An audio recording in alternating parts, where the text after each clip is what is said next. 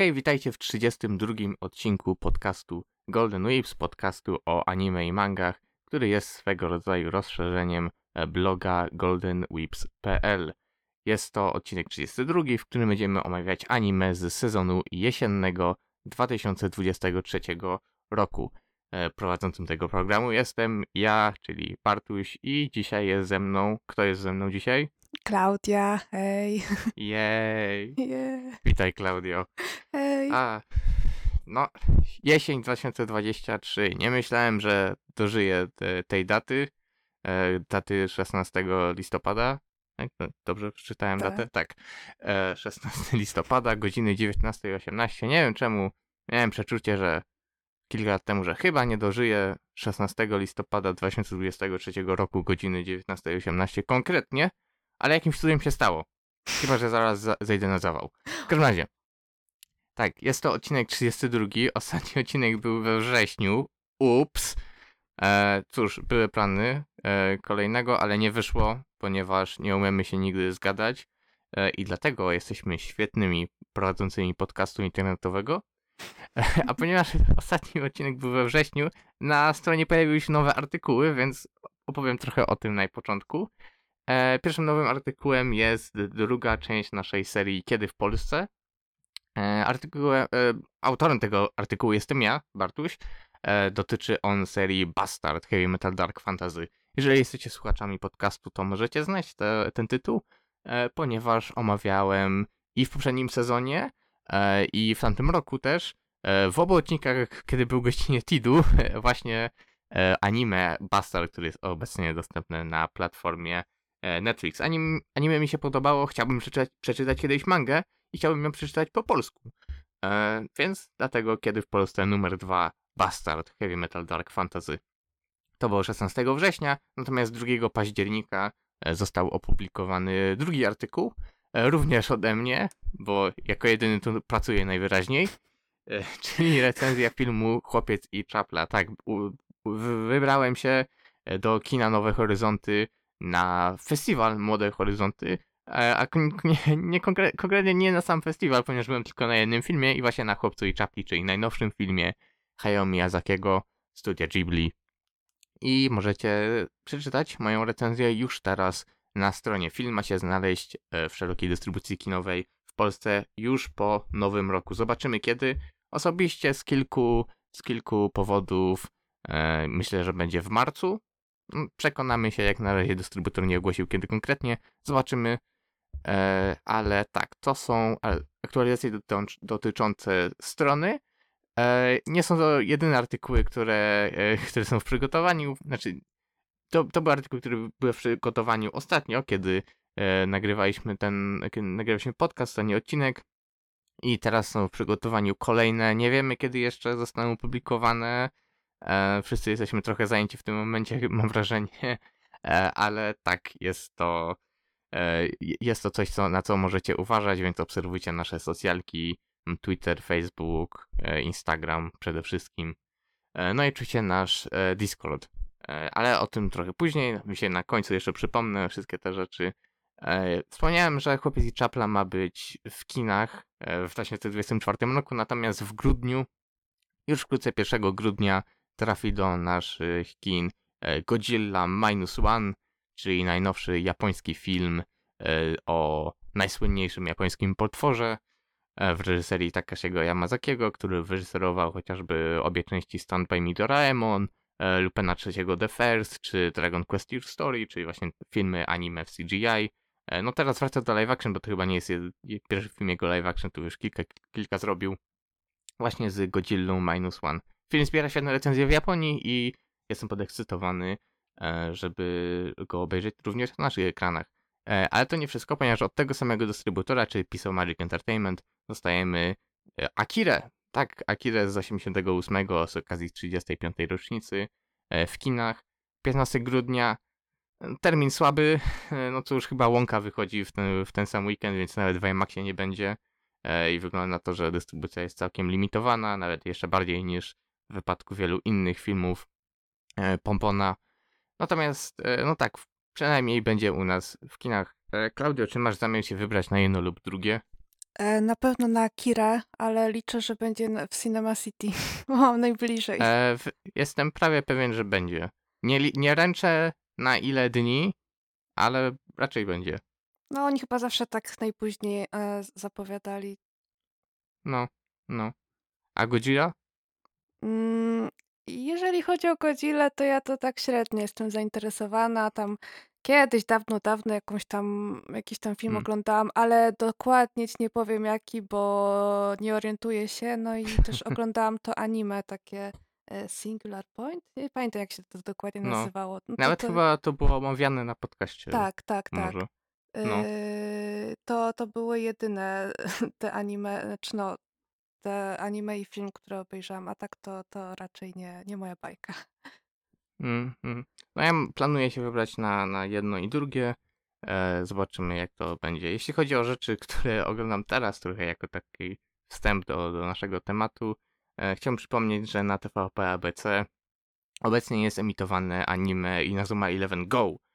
Codziennie o dwudziesta pierwsza dziesięć nowe odcinki z dubbingiem. E, jakieś pięć lat temu anime to było emitowane na kanale Polsat Games z lektorem.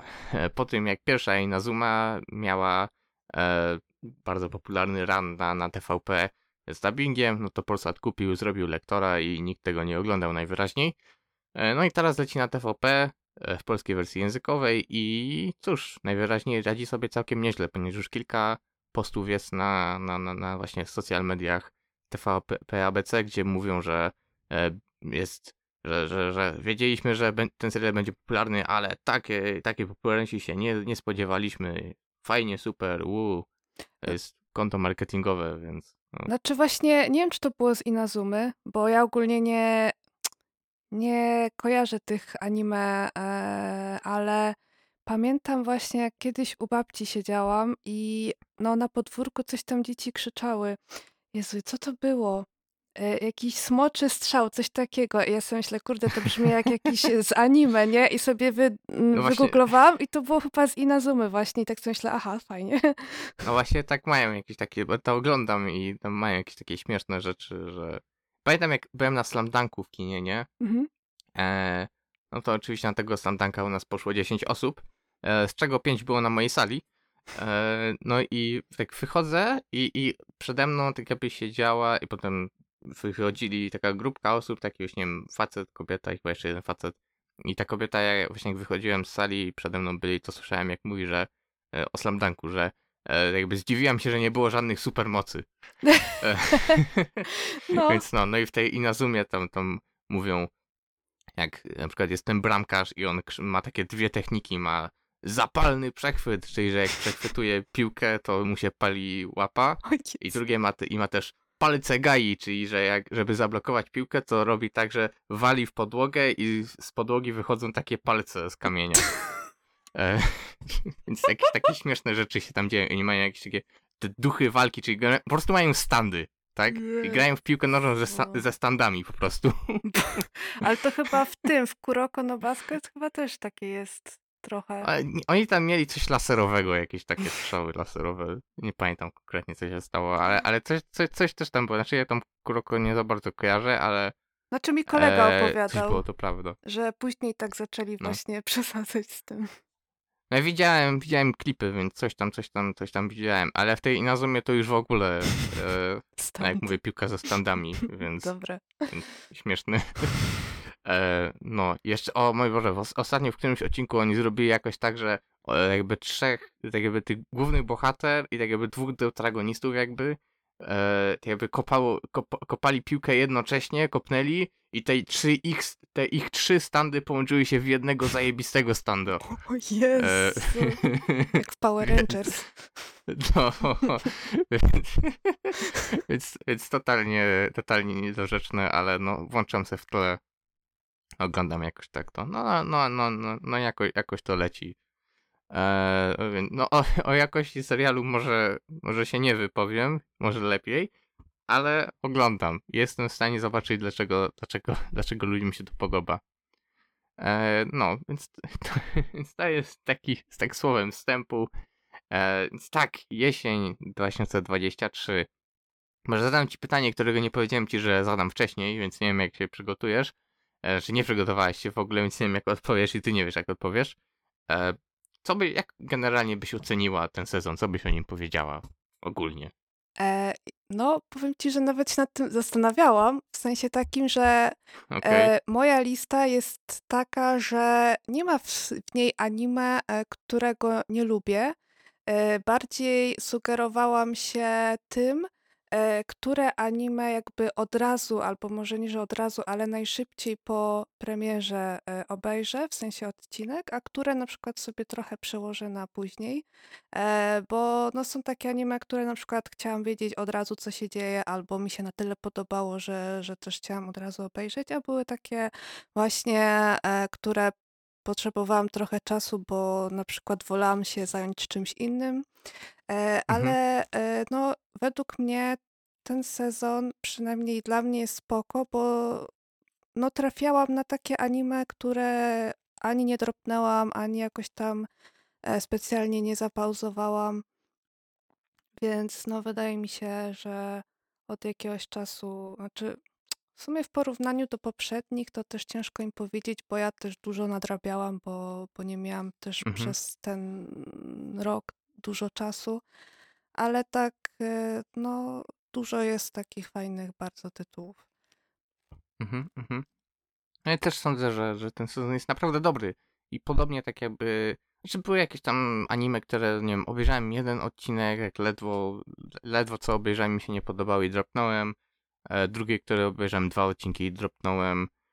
No na liście, której, którą tutaj przedstawię, mam dwa anime, które mam spauzowane, które planuję obejrzeć później, ale tak szczerze to poza, nie wiem, może poza pierwszymi trzema od dołu, to wszystko jest naprawdę, naprawdę dobre. Nawet bym powiedział, że świetne.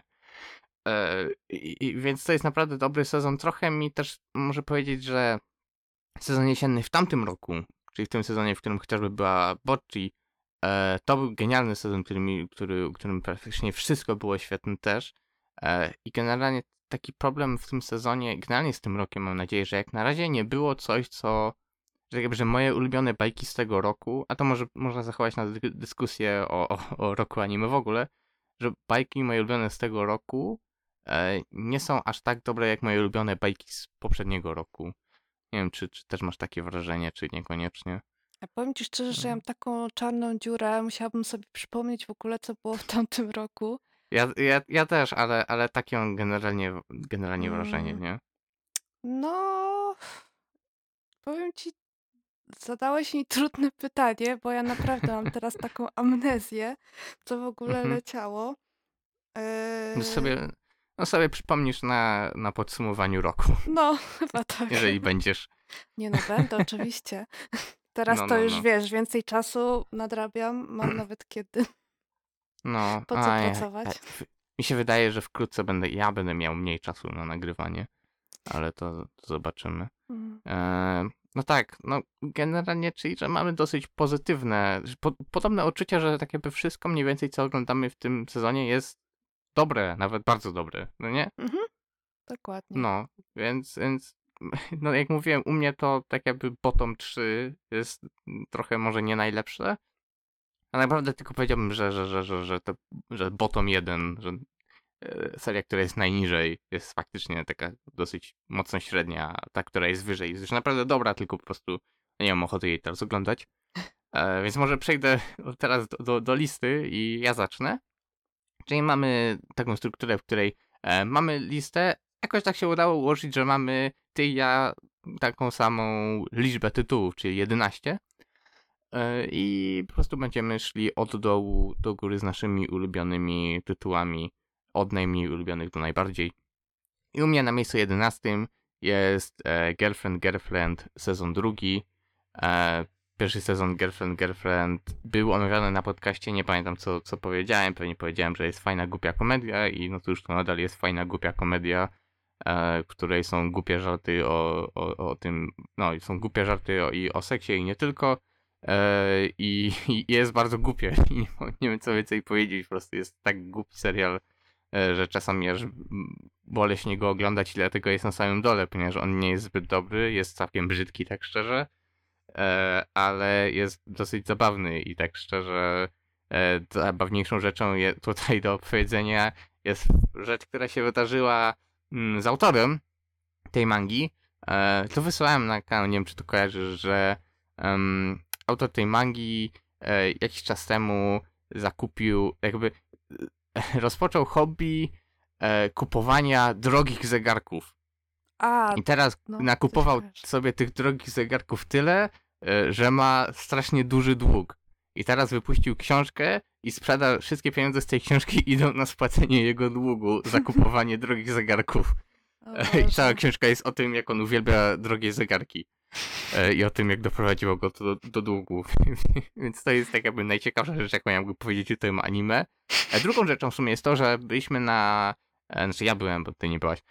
Na Anime Con Halloween ponownie w tym roku i tam swoje scenisko miało Kokoni, czyli taki sklep właśnie z gadżetami i mieli też doujinshi, czyli właśnie mangi tak jakby nie publikowane przez wydawnictwo, tylko przez same, samych autorów.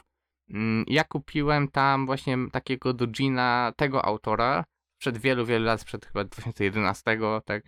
Um, kupiłem doujina z Fate Zero. To jest ten doujin, dosyć sławny doujin, w którym e, jakby Kiritsugu przy, przyzywa szermierza e, i szermierz się coraz bardziej wkurza, że, że Kiritsugu ją ignoruje. No, aż w końcu tam, nie wiem, w pewnym momencie ona kradnie mu spodnie, żeby, żeby, z, nim poro- żeby z nią porozmawiał, czy coś takiego.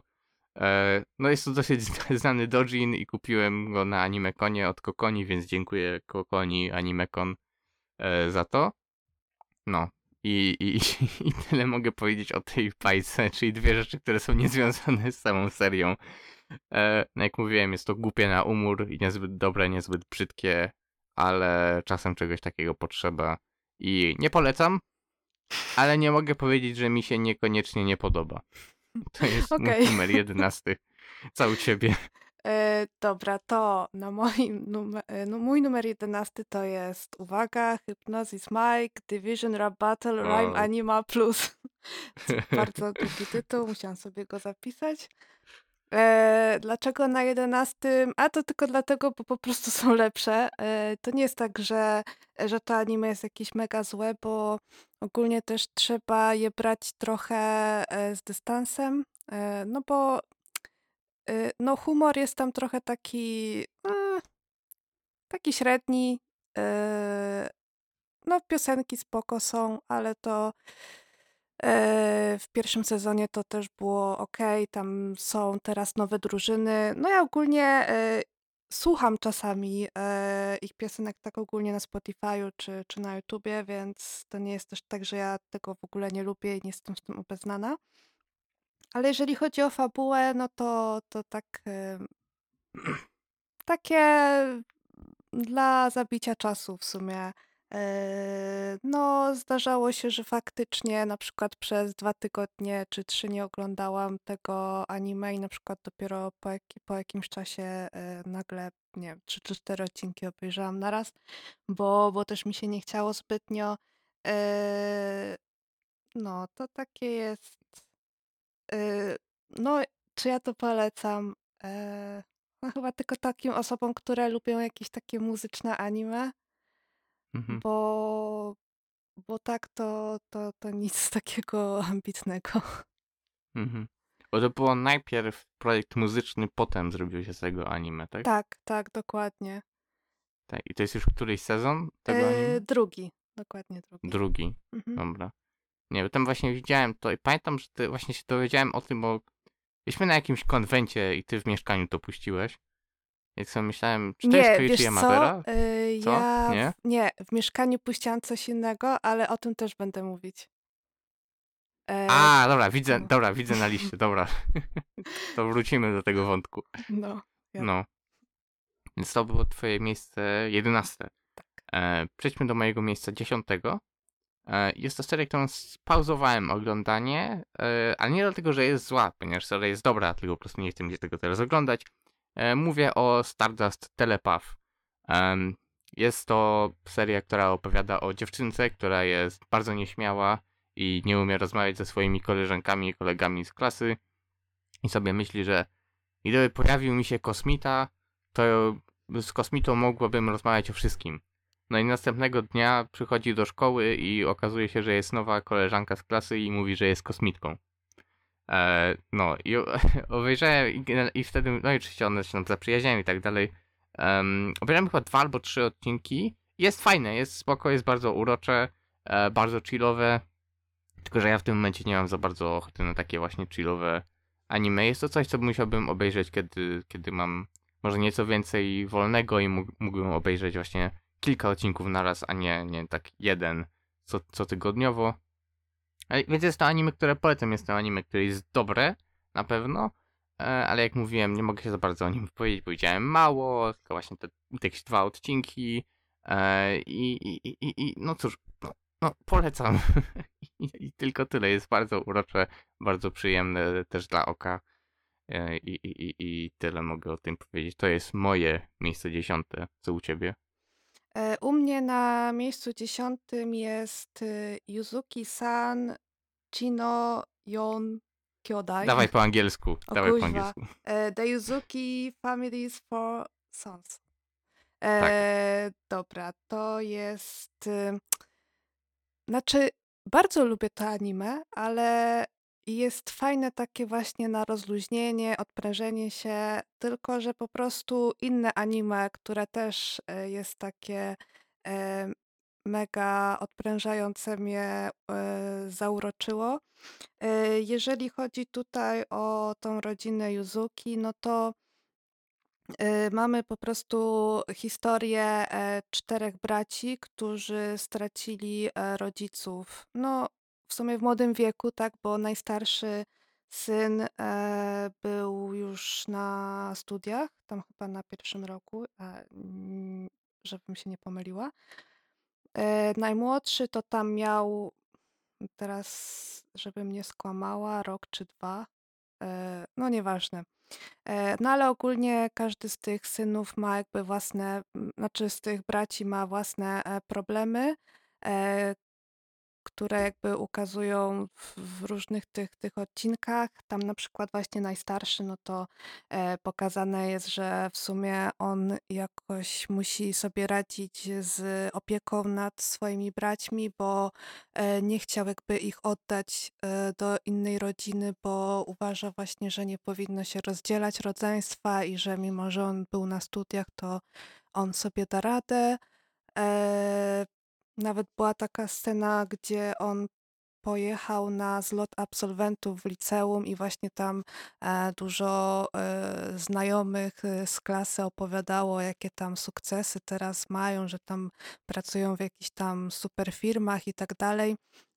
No a jak on właśnie zaczął opowiadać o tym, że, no bo on w sumie pracuje jako nauczyciel, więc to też w sumie w Japonii bardzo szanowany zawód, no ale też zaczął opowiadać właśnie o tych swoich braciach, że właśnie są tacy i tacy, że musi często pilnować, tak jakby, wiesz, rodzice rozmawiali o swoich dzieciach, tak? No i ci, ci koledzy jakby w ogóle nie rozumieli e, jego kompletnie, nie mogli się wczuć w, w to, co mówi, no bo oni tego nie przeżyli, więc zaczęli się trochę od niego odsuwać. No i on w sumie sobie zdał sprawę z tego, że e, trochę ta sytuacja też zniszczyła mu życie, no ale mimo wszystko i tak z tych braci kocha. E, tak samo właśnie jest e, też... E, ta fajna różnica między tymi środkowymi braćmi, bo e, różni ich, no mniej więcej tam rok, e, ale jak ktoś nie wie, e, jak w Japonii wygląda system szkolnictwa, to to jest tak, że e, dzieci, które urodziły się od kwietnia do grudnia, e, nie mogą jakby pójść do e, szkoły, znaczy w tym samym roku, co dzieci urodzone od stycznia do marca, tylko muszą czekać jakby kolejny rok szkolny, żeby dopiero y, zacząć się uczyć. No i tutaj jest taka sytuacja, że ten starszy chłopak jest urodzony w kwietniu, a młodszy chłopak jest urodzony w marcu, ale kolejnego roku, więc jakby zaczynają szkołę w tym samym momencie, no ale tamten brat już jest jakby starszy, e, i to widać właśnie w anime, że jak już chodzą do gimnazjum, no to on już jest trochę wyższy, tak, inaczej zbudowany, ma ten głos trochę już taki poważniejszy, no i tam trochę też się e, nabijają z tego młodszego, że czemu on do niego nie zwraca się jako starszy brat, a ten tylko się wkurza, że w sumie po co, skoro są e, z tego samego rocznika, nie? I tak, mm, no powiem szczerze, że takie y, fajne pokazane, znaczy ja akurat się z tym nie utożsamiam, bo jestem jedynaczką, ale jak ktoś ma rodzeństwo, to może się pewnie tam jakoś utożsamić z sytuacją, e, z tymi problemami między braćmi.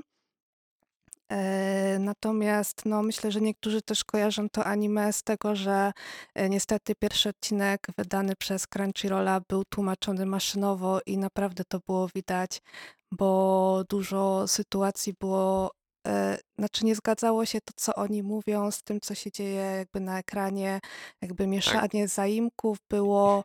I to też gramatycznie nie miało sensu tak. w wielu przypadkach, no. Chciałem ogóle... się zapytać o te, o te napisy, czy później zrobiło się lepiej? E, tak, już w kolejnym odcinku było tak naturalnie, bo w ogóle mam wrażenie, mm-hmm. że jakby Crunchyroll, jak wy... znaczy właśnie nie wiem, jak to wyglądało, bo w tym pierwszym odcinku, e, chyba tam już w połowie odcinka było tak, że e, na, jakby na górze było e, jakieś tam zdanie podane, a na dole było ten sam kontekst, ale jakby zmienione gramatycznie. I ja nie wiem, czy po prostu oni mhm. próbowali to jakoś zmienić, ale nie usunęli poprzedniego napisu czy coś i to tak dziwnie wyglądało bardzo. Właśnie to jest ciekawe, bo Crunchyroll raczej nie podpisuje, znaczy anglo- anglojęzyczny nie podpisuje autorów angielskich napisów um, i dlatego jestem ciekaw, jak to tam wygląda, ponieważ jest bardzo możliwe, że, że może oni nadal używają tego maszynowego tłumaczenia, tylko że jakiś człowiek teraz to tam nieco lepiej poprawia. Właśnie, no, e, ale to... Też no. tak może być. E, no bo już w kolejnych to jest spoko, już nie ma tego... Jest też taka możliwość, e, bo wygląda na to, że e, i ponieważ bardzo często japońskie firmy produkcyjne, które produkują anime i sprzedają je innym, chociażby takiemu Crunchyrollowi, same przygotowują e, napisy angielskie e, do tej dystrybucji, które rozdają właśnie potencjalnym nabywcom licencji. E, I często Crunchyroll w tych wypadkach e, mówi nie, my zrobimy napisy sami. E, I zazwyczaj jest to na, na lepsze, ponieważ bardzo często te napisy robione przez Jap- właśnie wyda- dawane przez Japończyków nie są najlepsze. Aniplex jest niesławny z tego powodu, że, że te napisy ich wewnętrzne są dosyć słabej jakości e, i właśnie często taka firma ma, ma, ma, ma, ma, ma okazję, żeby powiedzieć, że nie, zrobimy to sami i Crunchyroll z reguły to robi, chyba że pan Japończyk powie, że nie mają być te napisy, które my wam damy. Um, I to jest ciekawą rzeczą to, że to anime też zostało zlicencjonowane przez Aniplus Asia, czyli taki właśnie kanał azjatycki, który puszcza, puszcza anime, e, w tym sezonowe, nowe anime. I oni tam, z tego co się orientuję, zazwyczaj właśnie mają napisy od Japończyków i w tych w tym, tych Yuzukich to też to leci na tym kanale i tam te napisy nie mają tych błędów, więc to jest trochę dziwne, co się tutaj wydarzyło, ale no, no, no, no dziwna sytuacja. Nie no to było w ogóle jakieś, nie wiem, takie... Na odwal się. Nie wiem właśnie jak wygląda sytuacja w Crunchyrollu, czy, czy im brakuje tłumaczy, czy co, ale chyba się trochę ogarnęli. Nikt nie chce, nikt nie chce pracować za te osiemdziesiąt dolarów za no, odcinek. W sumie tak. tak. No, ale też yy, chyba dużo osób zrezygnowało z oglądania tego, bo myśleli może, że kolejne odcinki też będą tak tłumaczone, ale no mhm. ja jednak stwierdzam, że warto dać szansę. Jeżeli ktoś lubi takie właśnie spokojniejsze anime, e, no takie urocze jest mimo wszystko. Mhm, mhm. Więc to był twój numer e, dziesiąty. Tak jest. Tak, a teraz przechodzimy do numeru dziewiątego. E, moim numerem dziewiątym jest kolejne anime, które spauzowałem, e, ale planuję je, je dokończyć kiedyś, podobnie jak poprzednie. E, I tym anime jest M F GHOST, czyli sequel do Initial D. Initial D, którego nigdy nie, ani nie oglądałem, ale ani nie czytałem. Oczywiście znam e, w dużej części dzięki wspaniałej ścieżce dźwiękowej, e, której jesteśmy mi- miłośnikami tutaj w naszej grupie. Mm-hmm. E, tak, i M F Ghost jest sequelem Initial D o jakby takim nowym po- po- pokoleniu hmm, ścigaczy? Mm-hmm. Jakby to rajdo... nie rajdowcy, nie są rajdowcami. Po prostu, mm, trudno powiedzieć. W każdym razie tak, e, M F GHOST dzieje się w świecie, w którym e, jest właśnie ten, ten M F GHOST, to, to jest jakiś taki e, turniej wyścigów ulicznych czy coś takiego e, i jest bardzo popularny i tak dalej. I głównym bohaterem jest e, chłopiec, taki mężczyzna młody, który przylatuje do Japonii z chyba Wielkiej Brytanii. On jest tam e, pół Brytyjczykiem, pół Japończykiem, więc mówi oh yes, całkiem często, jakieś takie inne wstawki głupie. I generalnie tak, tak mówi jakimś takim śmiesznym, po japońsku z jakimś takim śmiesznym akcentem, sposobem mowy i, i właśnie przychodzi, przylatuje do Japonii, jest tak jakby, żeby, pamiętam, nie pamiętam konkretnie, bo ja też obejrzałem jakieś cztery odcinki chyba, ale żeby odnaleźć swojego ojca, który, który opuścił jego matkę czy coś takiego, no i sam na odwrót, nie pamiętam.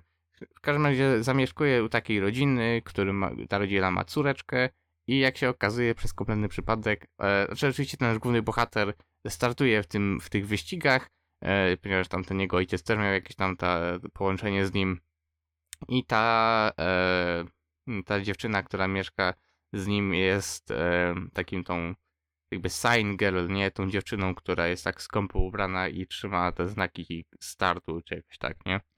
E, No i oczywiście on jest na tyle głupi, że jak ona ma makijaż i perukę, to kompletnie nie zdaje sobie sprawy, że to jest ona. Eee, i, i no cóż, no są auta, ścigają się, jest fajne. Nie, po, nie, nie trzeba jakoś za dużo do szczęścia. Eee, nie, nie słyszałem nic za bardzo od fanów faktycznych Initial D, czy to anime mi się podoba, czy nie, poza Wiktorem, który lubi bardzo Initial D. Obejrzał pierwszy odcinek, mu się nie podobał. No mi się te cztery odcinki podobały, ale to jest to też coś, gdzie, gdzie trochę nie, nie miałem za bardzo czasu, żeby to oglądać, musiałem ograniczyć, no i niestety padło właśnie na M F Ghosta. Poza tym jest okej, okay, jest spoko, jest, jest fajne, no mówię, ścigają się i, i komentują i jest zabawnie. Poza tym, ale muszę powiedzieć, że w openingu jest śmieszna sytuacja, śmieszna rzecz, w której, bo oczywiście wszystkie te auta są w C G I, tak jak to w tym oryginalnym Initial D też tak było, no i to wygląda spoko.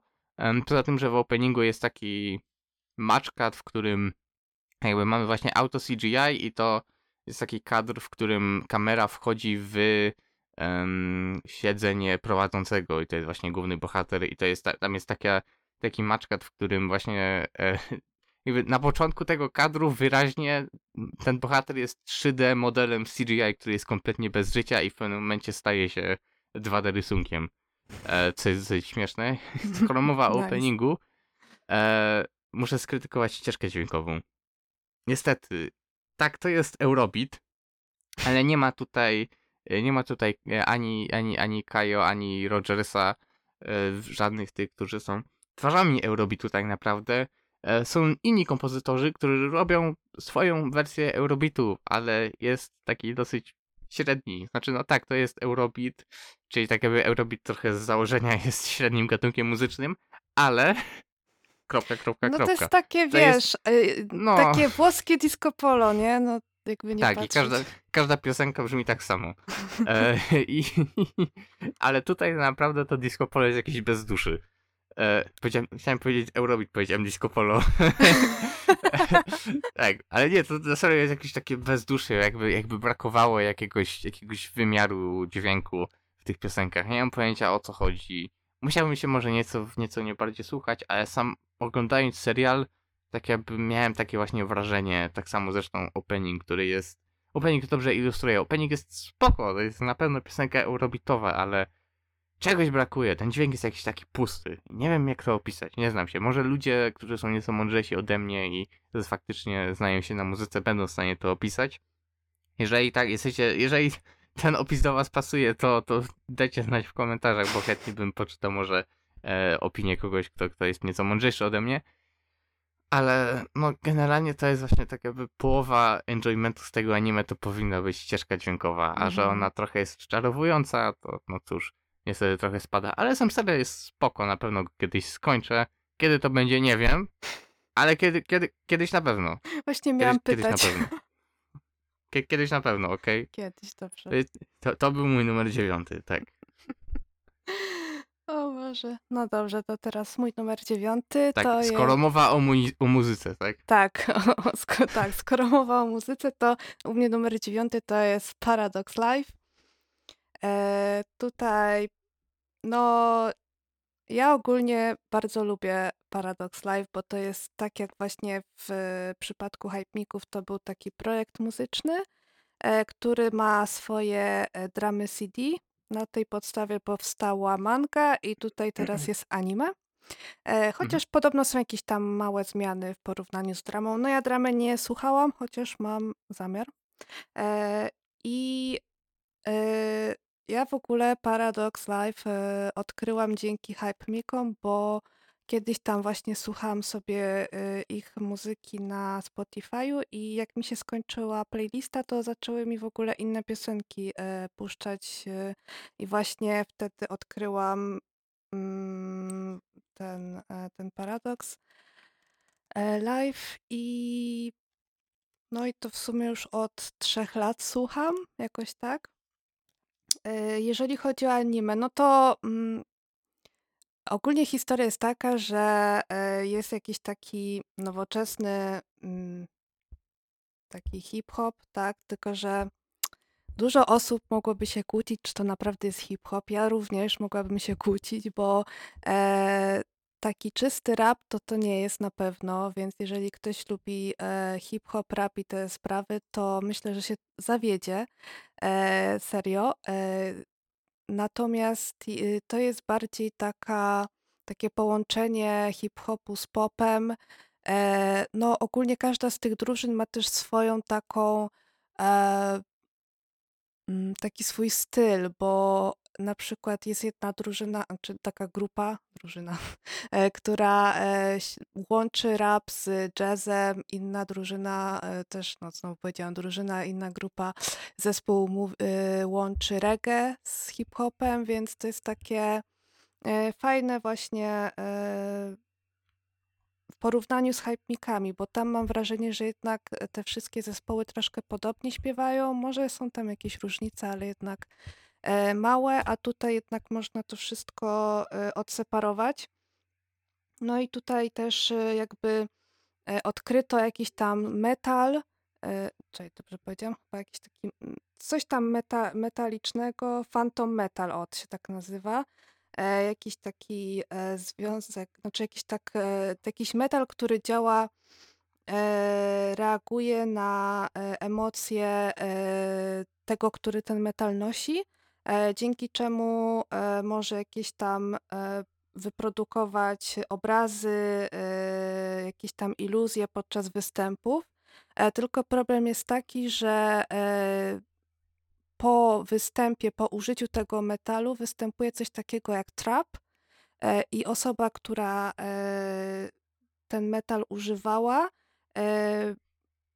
ma taki, to jest taki skutek uboczny, że e, zaczynają mu się wszystkie traumy przypominać, że ma jakieś tam różne e, ataki paniki, tego, no coś w tym stylu. E, każdy z tych bohaterów trochę inaczej to, to przechodzi. E, I no, fabuła jest taka, że po prostu e, jest jakiś taki konkurs Paralife, w którym w, e, no jest jakaś tam wygrana pieniężna e, i te drużyny po prostu w tym biorą udział. Oczywiście poza występami są też e, pokazane e, sytuacje, kiedy tam e, te postacie między sobą się spotykają, jakieś tam problemy załatwiają i tak dalej. No to jest takie e, może troszkę ambitniejsze od Hypemików, tak mi się wydaje.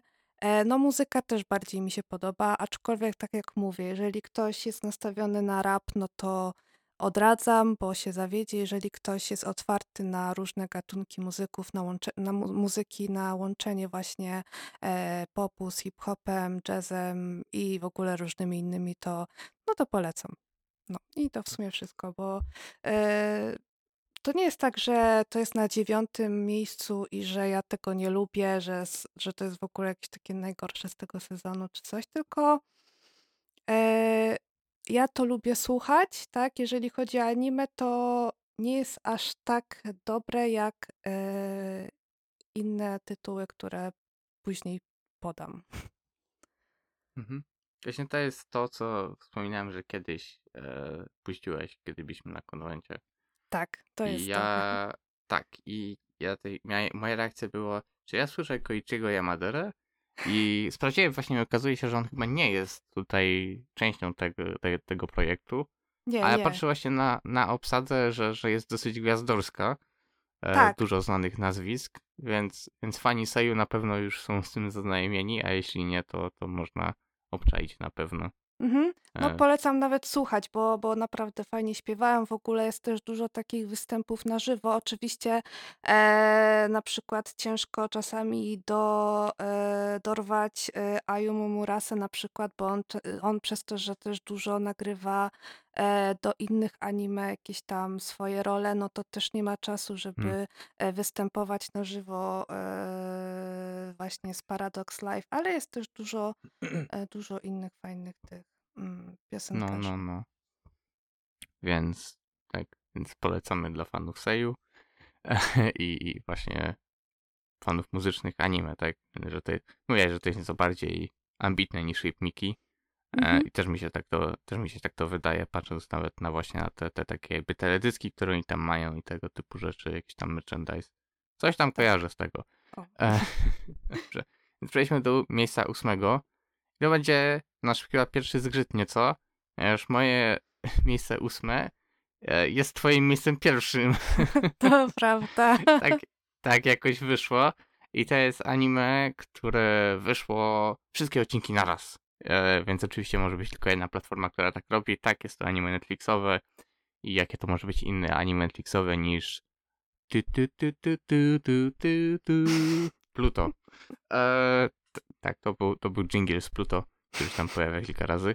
E, t- tak, PLUTO, czyli adaptacja anime mangi e, Naoki Urasawy, która jest e, luźno inspirowana mangą Tetsuan Atom, czyli Astro Boy Osamu Tezuki. E, tak, czy ty czytałaś już wcześniej mangę? Zakładam, że tak. Tak, czytałam. E, dokładnie już nie pamiętam kiedy, ale tak strzelam, że z cztery pięć lat temu to na pewno. Eee, mm-hmm. Tak, no tak mi się wydaje. No. Mm-hmm. I właśnie też tego Pluto już od już da, bardzo dawno temu e, słyszeliśmy o tym, że powstaje jakieś anime z Pluto. Ono chyba nie było oficjalnie potwierdzone przez wiele lat, e, ale wiedzieliśmy, że coś się tam kręci i że coś powstaje i że nie wiadomo, co się z tym dzieje i że coś trochę za długo to zajmuje. No, ja już myślałam, e, że to w ogóle, wiesz, gdzieś skasują, tam no. skasują, no, ale na szczęście. No, no. Ale okazuje się, że nie. E, bo już to, nie, to nie był, to nie jest pierwszy serial Astro Boy, który się robi bardzo długo, ponieważ mam wrażenie, że już to kiedyś wspominałem e, na tym podcaście.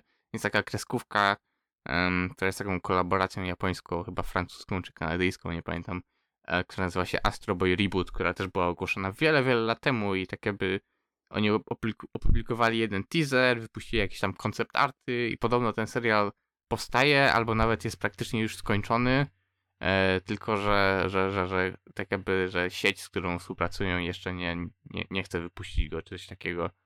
E, a też było ostatnio ogłoszone, że chyba ten twórca Miraculum nad tym pracuje, więc nie wiem, czy... czy byłem trochę podekscytowany tym serialem, więc a teraz nie wiem, e, czy jestem aż tak podekscytowany. Zobaczymy w ogóle, czy kiedykolwiek wyjdzie. Jakaś natomiast tak, Pluto. No. E, natomiast tak, Pluto to jest serial Astro Boyu, który otrzymaliśmy w międzyczasie, e, a mianowicie, no tak, no jest to e, adaptacja mangi Naokiego Urasawy. Mm, osiem odcinków, mm, każdy mniej więcej po godzinę, więc e, może, może, może ty zacznij, Klaudia, jak ci się podobał Pluto anime. Bo no ja mi... też muszę zaznaczyć, że, że nie skończyłem tego anime, e, obejrzałem pięć odcinków z ośmiu. No, mi się tak podobało, że dałam na pierwszym miejscu. E, ja ogólnie bardzo lubię twórczość Urasawy. E, uważam, że mhm.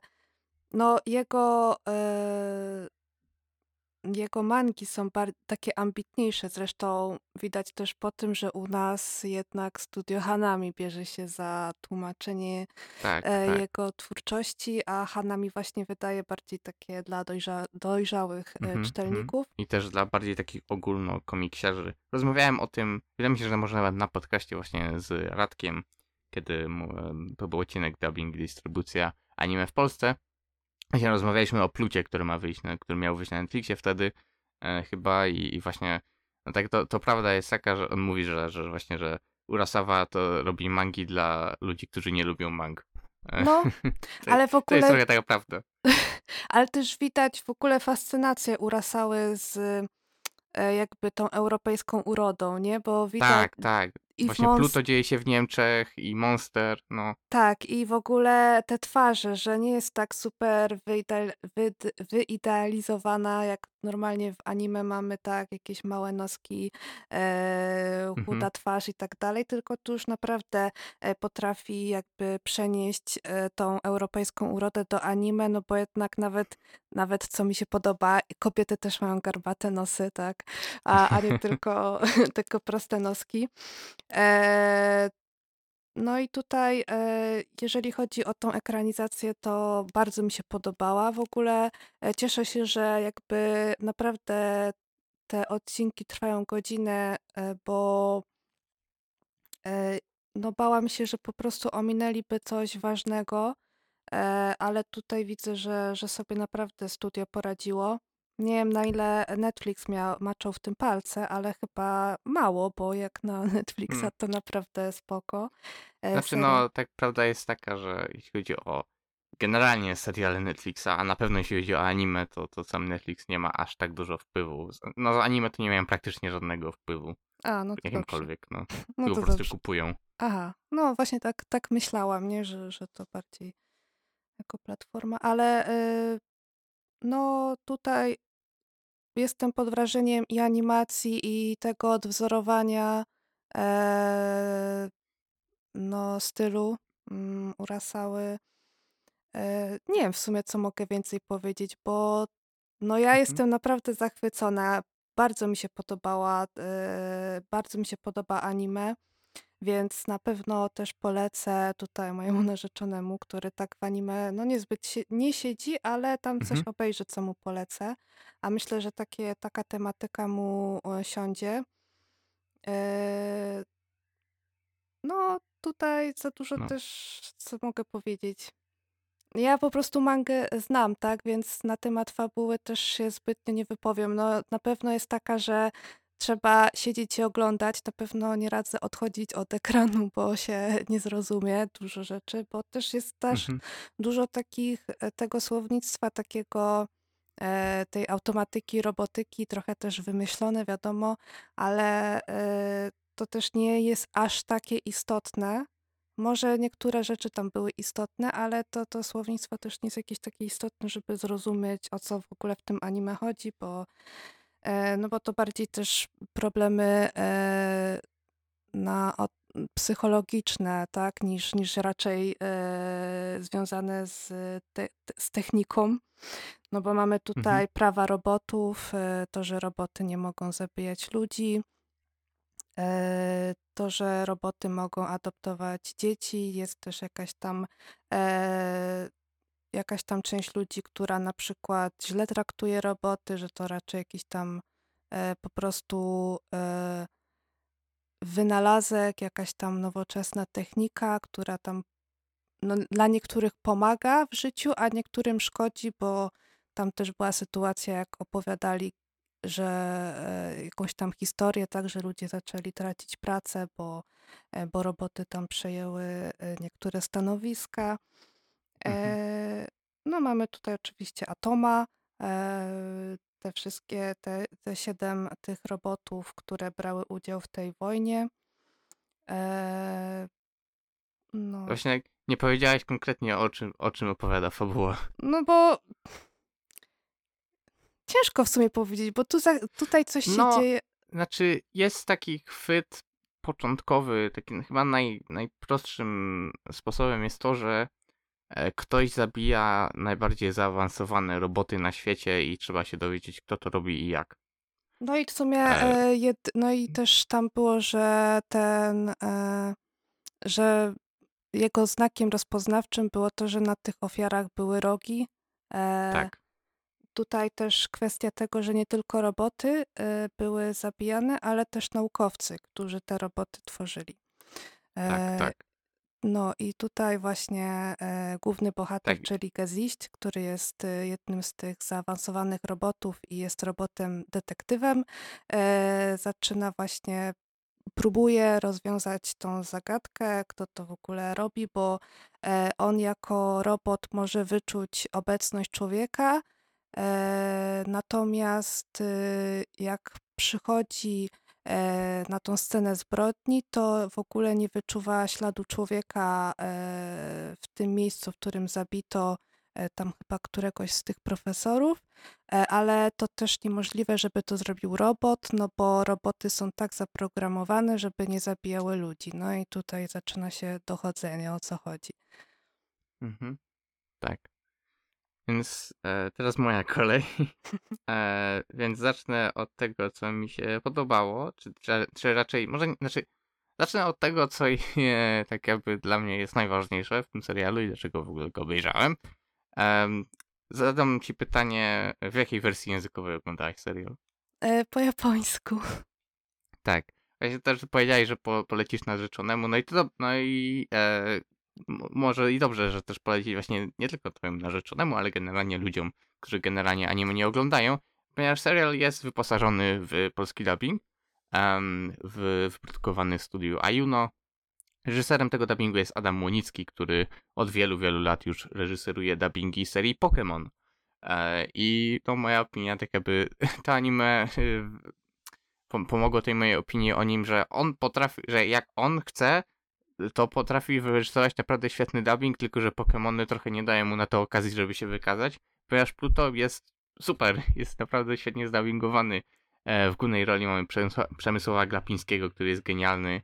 E, innym takim standout performance jest Jakub Wieczorek jako Tenma, który jest niesamowity, a też świetne, świetne inne występy jak Janusz Nowicki e, jako, jako Oczano Mizu, e, Jakub Szyperski jako Atom, e, czy właśnie Astro Boy, którego e, jakby niech to, niech posłuży, to jak dobrze on, on gra tę postać i, i jak dobrze do niej pasuje, niech posłuży za fakt to, że w oryginale oczywiście to jest Yoko Hikasa, czyli, czyli aktorka, kobieta, która m, gra młodego chłopca.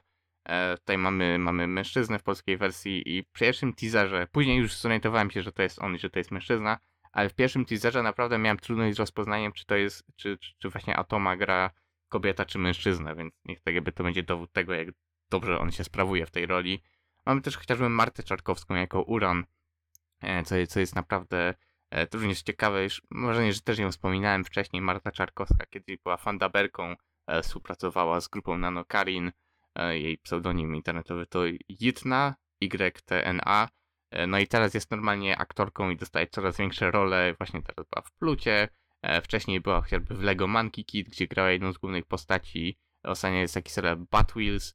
Batwheels to jest ten, nie wiem czy widziałeś Młodzi Tytani, akcja film, ale tam jest taki żart, że, że tak jakby, że wszyscy dostają swój własny film poza Robinem, że, je, że, że, jest, że oni, oni zrobili już film o, o, o, o Alfredzie, o Batmobilu i będzie o, o pasie Batmana, nie? No to mamy już serial o Alfredzie, czyli Gotham, i teraz Batwheels jest serialem o, o Batmobilu. Okej, okay, to nie więc słyszałam. Jeszcze ta, więc jeszcze teraz, teraz tylko brakuje serialu o, o pasie Batmana i się trylogia spełni. Ale w każdym razie mówię, powinnam o tym, bo tam ona gra Harley Quinn, więc, więc e, tak jakby faktycznie fa- fajnie zobaczyć także właśnie w taką fandaberkę pracującą nad fandabami anime, która przechodzi teraz do, oficjal- do oficjalnych dubbingów, której dostaje coraz większe role, również w Plucie, gdzie jest naprawdę dobra.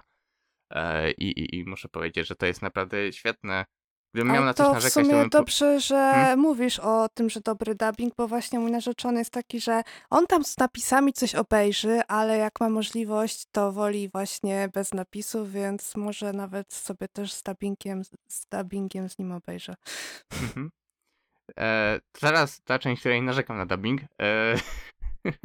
Potem jak pochwaliłem. E, nie, generalnie jest spoko, jest naprawdę, naprawdę, naprawdę dobry, naprawdę solidny. Um, tylko że z tych pięciu odcinków, które obejrzałem, to e, w pierwszym e, był jakiś taki dziwny błąd w montażu, w którym w dubbingu z jakiegoś powodu jest wycięta muzyka w tle w pewnym momencie, e, która jest w oryginale. Po prostu błąd w montażu. E, nie, nie, wiem, nie wiem jak to się stało, ale tak jest. E, znaczy ta muzyka nie jest jakaś tam, tam ważna i zresztą, zresztą znika całkiem szybko w oryginale, więc nie ma to za dużego znaczenia. E, poza tym to znalazłem jeden e, błąd tłumaczeniowy, dosyć taki głupi, prosty. E, to jest scena, w której jakby bez spoilerowania postać mówi o Gesichcie, że e, ma powiedzieć, że, że, że e, pewnie już poleciał do Japonii, że on leci, ma polecieć do Japonii, że pewnie już poleciał do Japonii, w dubbingu, że już wyleciał z Japonii, jakby, jakby był w Japonii, z niej wyleciał, a miał być na odwrót. E, A poza tym takim problemem, który raczej, nie wiem, ciebie czy narzeczonego nie będzie, nie, nie zwrócicie na niego uwagę, ale ja tak, e, mieliście taki, że, że pomimo tego, że naprawdę jest całkiem duża obsada dodatkowa, obsada tła, to jednak w każdym odcinku tak jakby jest po trzy, w tym, w tym serialu jest tak dużo epizodów, jakichś takich małych ról, że, że w każdym odcinku, nie wiem, Kamil Próban i Angelika Kurowska grają po trzy postacie. E, ale zmieniają chociaż rozpad... jakąś barwę, czy tak można poznać? Znaczy, no, znaczy, wy, znaczy, tak mówię, że raczej wy się nie, nie, nie skojarzycie, ale jako, że jestem bardzo dobrze zaznajomiony z tym, jak ci aktorzy brzmią, to mhm. jestem w stanie to rozpoznać. Tak przeciętny widz raczej na to nie zwróci uwagi. Mhm. Może teraz zwrócisz uwagę, jak powiedziałem, ale tak normalnie oglądając raczej tego ja raczej, raczej nie, nie da się skapnąć. No, no, no. Ale jak mówiłem, jako, że jestem osłuchany, to ja, ja to zauważyłem i trochę jest rozpraszające. E, natomiast, no, no poza tym to po, polską wersję polecam. No i jest też serial. No. Eee, nie no, ten serial jest spoko, no jest, jest fajny, ma ciekawą fabułę w miarę, e, jest, jest, wygląda fajnie, jest okej, okay, zrobiony. E, nie wiem, czy się zgadzam z niektórymi wyborami artystycznymi, jeśli chodzi o, o stronę wizualną. Na przykład, nie wiem, czy zauważyłaś, że, że czasem jak na przykład, na przykład jak Gesicht właśnie zmienia swoją rękę w pistolet, na przykład jest jakiś taki dziwny efekt rozmazania. A, no, nie no, wiem, no, tak, no, tak, to zauważyłam. No, nie wiem, moim zdaniem to jest strasznie brzydkie, nie wiem, po co to zrobili, e, a, więc to jest jakieś takie małe rzeczy, trochę mi przeszkadzają, ale generalnie to jest top notch, no jest, jest, jest naprawdę dobre produkcyjnie, tylko jakoś ta fabuła mnie nie, nie, nie jestem super ciekawy, dokąd pójdzie dalej. Obejrzę oczywiście ten serial, skończę go kiedyś, e, ale e, nie, zrobię to w miarę, w miarę, w miarę za niedługo, mam nadzieję. Chociaż oczywiście też te odcinki trwają po godzinę, więc trzeba mm, mieć, odłożyć trochę czasu na obejrzenie odcinka. A jako, że ja nie lubię przerywać w środku, to, to, to, to tak to jest. E, no, no, więc no, serial jest spoko, tylko że ta fabuła jakoś mnie nie porywa. Jest dobra, jest solidna, ale nie jestem, to nie jest takie, jak, nie jest, nie jest to jak inne anime Netflixowe na tej liście, gdzie po prostu musiałem obejrzeć kolejny odcinek, po prostu czułem, czułem tę potrzebę. A to, no. Bo ty Monster nie oglądałeś? Nie, jeszcze nie. No bo y, w sumie to chyba mo- może Monster by bardziej do ciebie, chociaż nie wiem, bo ty chyba nie lubisz aż takich poważnych, mi się wydaje, nie? Znaczy to, znaczy zależy, znaczy lubię poważne, nie lubię za bar- zbytnio brutalnych i nie lubię A. czarnych komedii, nie? A, okej. Okay. No może Monster by ci się bardziej spodobał? Nie, też, znaczy też z tego, co, co słyszałem o Monsterze, też to brzmi jakby, jakby coś, co mi się spodobało, e, ale to też nie jest krótka seria. No niestety. No. I na, tutaj pies pogrzebany. Hmm. No, więc kiedyś wypróbuję. Może, może kiedyś się przekonam do tego Urasawy, ale pierwsze wrażenia są okej, okay, jest, jest spoko. Widzę dlaczego to, widzę dlaczego nie mangowcy to lubią. No, no tak. No. To był mój numer ósmy i twój numer pierwszy, więc to już mamy z głowy. Tak. Jaki jest twój numer ósmy? Mój e, numer ósmy to Zakazane śledztwa Rona Kamonohashiego. E, mhm. Tak, właśnie niedawno e, u nas była premiera mangi e, od studia J G. E, no i to jest taki serial o, no, o detektywie Ronie Kamonohashim, który e, no, był wybitnym e, studentem tam w tej szkole, e, do której tam e, uczestniczył, tam jakaś taka szkoła detektywów e, elitarna. E, no ale e, problem jest taki, że on ma bardzo specyficzną moc, której w sumie nie da się wyjaśnić, bo kiedy jakąś tam zagadkę uda mu się rozwikłać i już wiadomo, kto był na przykład tam mordercą, to on wpada w taką jakby a la hipnozę i każe temu mordercy na przykład w jakiś tam sposób się zabić, bo on po prostu nienawidzi takich osób. No i ten morderca też wpada w taką hipnozę, że po prostu musi, musi się zabić w tym momencie, bo tak mu każe Ron. No i przez to właśnie został wydalony z tej szkoły i ogólnie stracił licencję detektywa, więc nie może po prostu brać udziału w tych śledztwach jako detektyw. Mamy również e, młodego e, detektywa e, w tym serialu, który jest no, w sumie no, głównym bohaterem, bo w sumie to na początku z jego perspektywy to wszystko e, widzimy. To jest e, Totomaru Ishiki. On w sumie jest taki no, trochę nieudolny, w sumie to nie dostaje jakichś tam ambitnych e, zleceń od swojej przełożonej. No ale pewnego razu jakiś tam, jakaś tam chyba osoba z, z pracy poleca mu, żeby skonsultował się właśnie z Ronem w jakiejś tam sprawie. No i on tam do niego przyszedł, ten to w ogóle tam gdzieś leżał sobie na macie w domu i jakby nie chciał w ogóle go słuchać, bo ciągle podrzucali mu właśnie takich ludzi, no którzy niezbyt mu się podobali, jeżeli chodzi o tych detektywów. No ale e, no, po paru tam momentach w końcu się dał namówić, żeby poszedł z nim, e, na, żeby pomógł mu w rozwiązaniu jakiegoś tam morderstwa. E, I wtedy właśnie e, stwierdził, że, e, że będzie z nim współpracował, z tym właśnie Isikim, bo właśnie była ta sytuacja, gdzie jak już z, znaleźli tego mordercę, no to właśnie Ron kazał mu tam skoczyć z dachu i kiedy właśnie już ten morderca zaczynał, znaczy podchodził już do barierki, no to Ishiki taki trochę zdziwiony i zszokowany w ogóle, co się dzieje, szybko podbiegł do tego mordercy i, i wziął go za nogi, żeby go uratować, no i udało mu się. No i wtedy właśnie Ron e, jakby zdał sobie sprawę, że w sumie może, e, może Ishiki sprawi, że, że Ron jakby nie będzie już czuł tego mm, no, mm, wyrzutów sumienia, bo Ishiki zamiast myśleć jak detektyw, to e, od razu jakby robi, e, zanim coś pomyśli, tak? I w tym wypadku właśnie e, od razu pobiegł uratować tego mordercę. E, do tego jeszcze wychodzi sprawa właśnie z tą szkołą, znaczy z, właśnie nie wiem, czy to była szkoła, czy to jakiś taki E, takie stowarzyszenie detektywów, właśnie nie pamiętam dokładnie, e, no ale to całe stowarzyszenie Blue, e, z tego co pamiętam, no to e, no to właśnie e, zobaczyli, że Ron znowu zaczął brać udział w tych wszystkich sprawach e, i kazali e, jakimś tam detektywom sprawdzić, czy to prawda, no bo jeżeli faktycznie Ron wrócił jako detektyw, no to mogą e, go ukarać, no bo w końcu stracił licencję, więc nie może brać udziału w tych wszystkich śledztwach. E, no ale Ron się trochę wycwanił, bo e, on jakby mm, podczas e, śledztwa nasuwa swoją myśl, ale przypisuje ją Ishikiemu, więc teoretycznie ci detektywi nie mogą się e, przyczepić, że, że to on na to wpadł i że to on rozwiązuje te zagadki.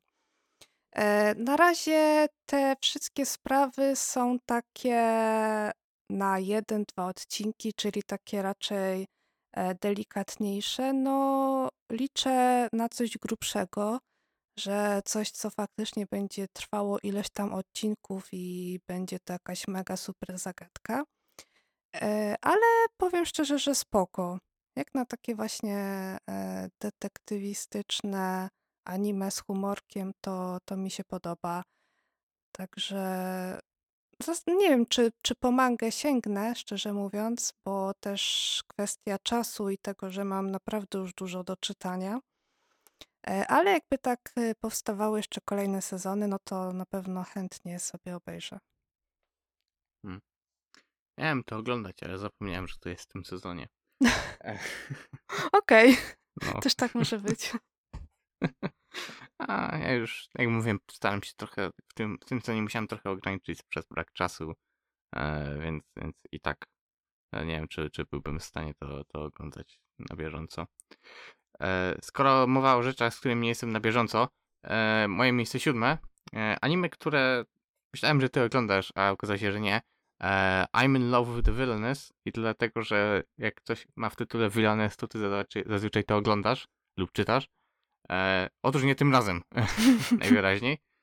E, więc tak, jest to anime, które opowiada o dziewczynie, e, która e, uwielbia taką jedną grę Bishoujo. I to nie będzie pierwszy, pier, to nie będzie jedyne anime o, o, o grze Bishoujo w tym sezonie, na tej liście mojej.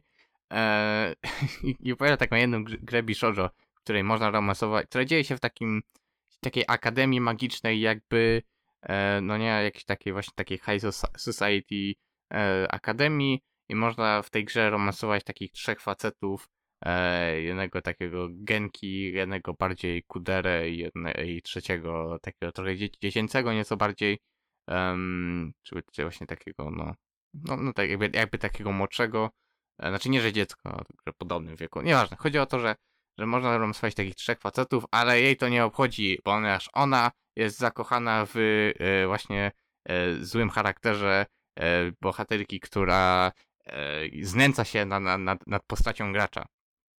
No i ona lubi, lubi tę grę i uwielbia tę bohaterkę i pewnego dnia ona zostaje przetransportowana do świata tej gry i teraz mu, jest, musi w nim żyć i oczywiście dla niej to jest nie, po prostu niebo na ziemi, ponieważ może spędzać czas ze swoją ukochaną e, postacią, e, czego ona bardzo nie lubi.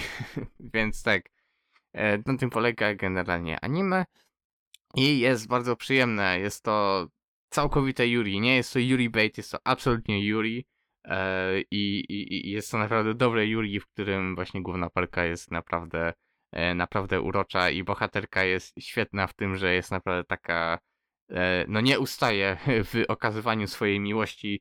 W pierwszym odcinku jest właśnie świetny kadr, w której ona wystawia kciuka i, i, i mówi: dla mnie spoko, znęcaj się, się nade mną jeszcze bardziej.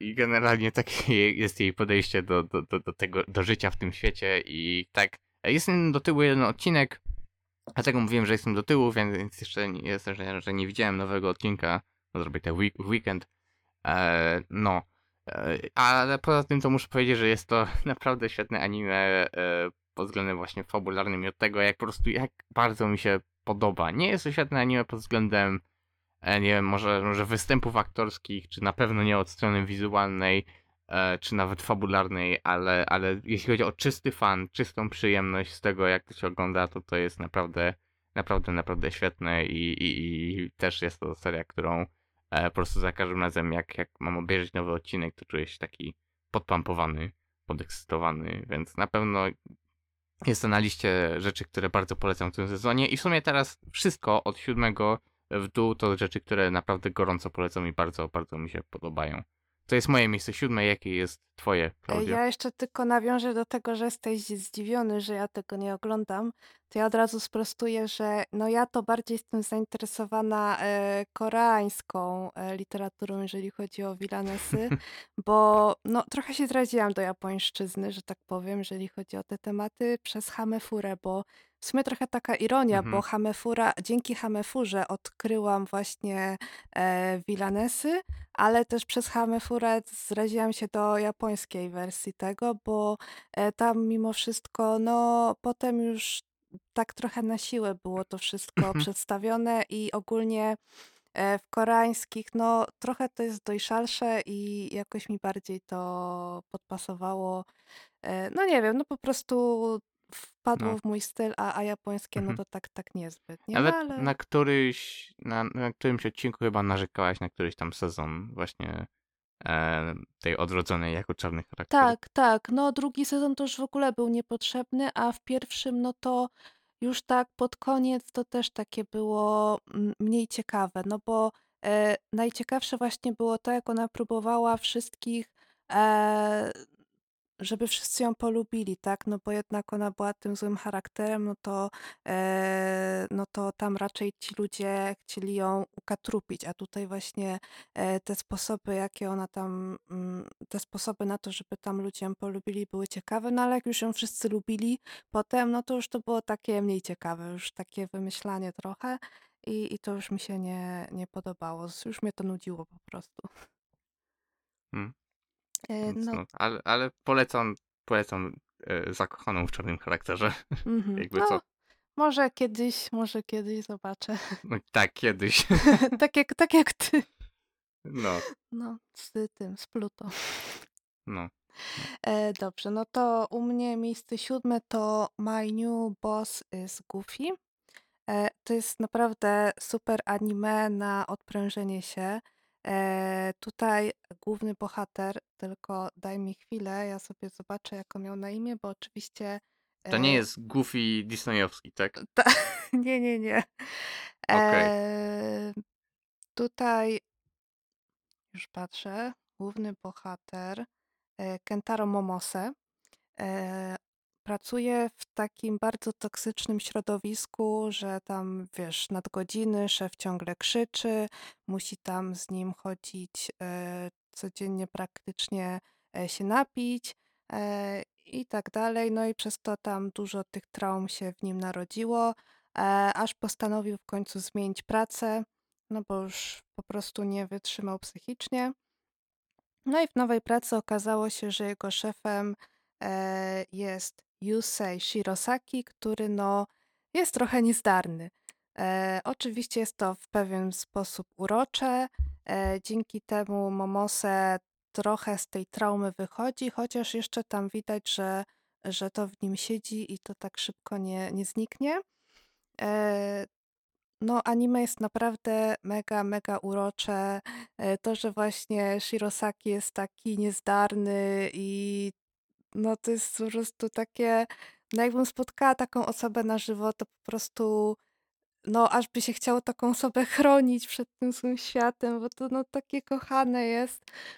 Ogólnie na początku ciężko im było stwierdzić, czy to jest boys love, bo teoretycznie okay. y, tak, bo powiem ci, że jak weszłam sobie na Anilist, na e, tagi, no to tam niby jest, że boys love e, w tym w mandze chyba tego nie ma, ale jakby popatrzeć na niektóre sytuacje, które się dzieją w anime, no to trochę tak zaciera.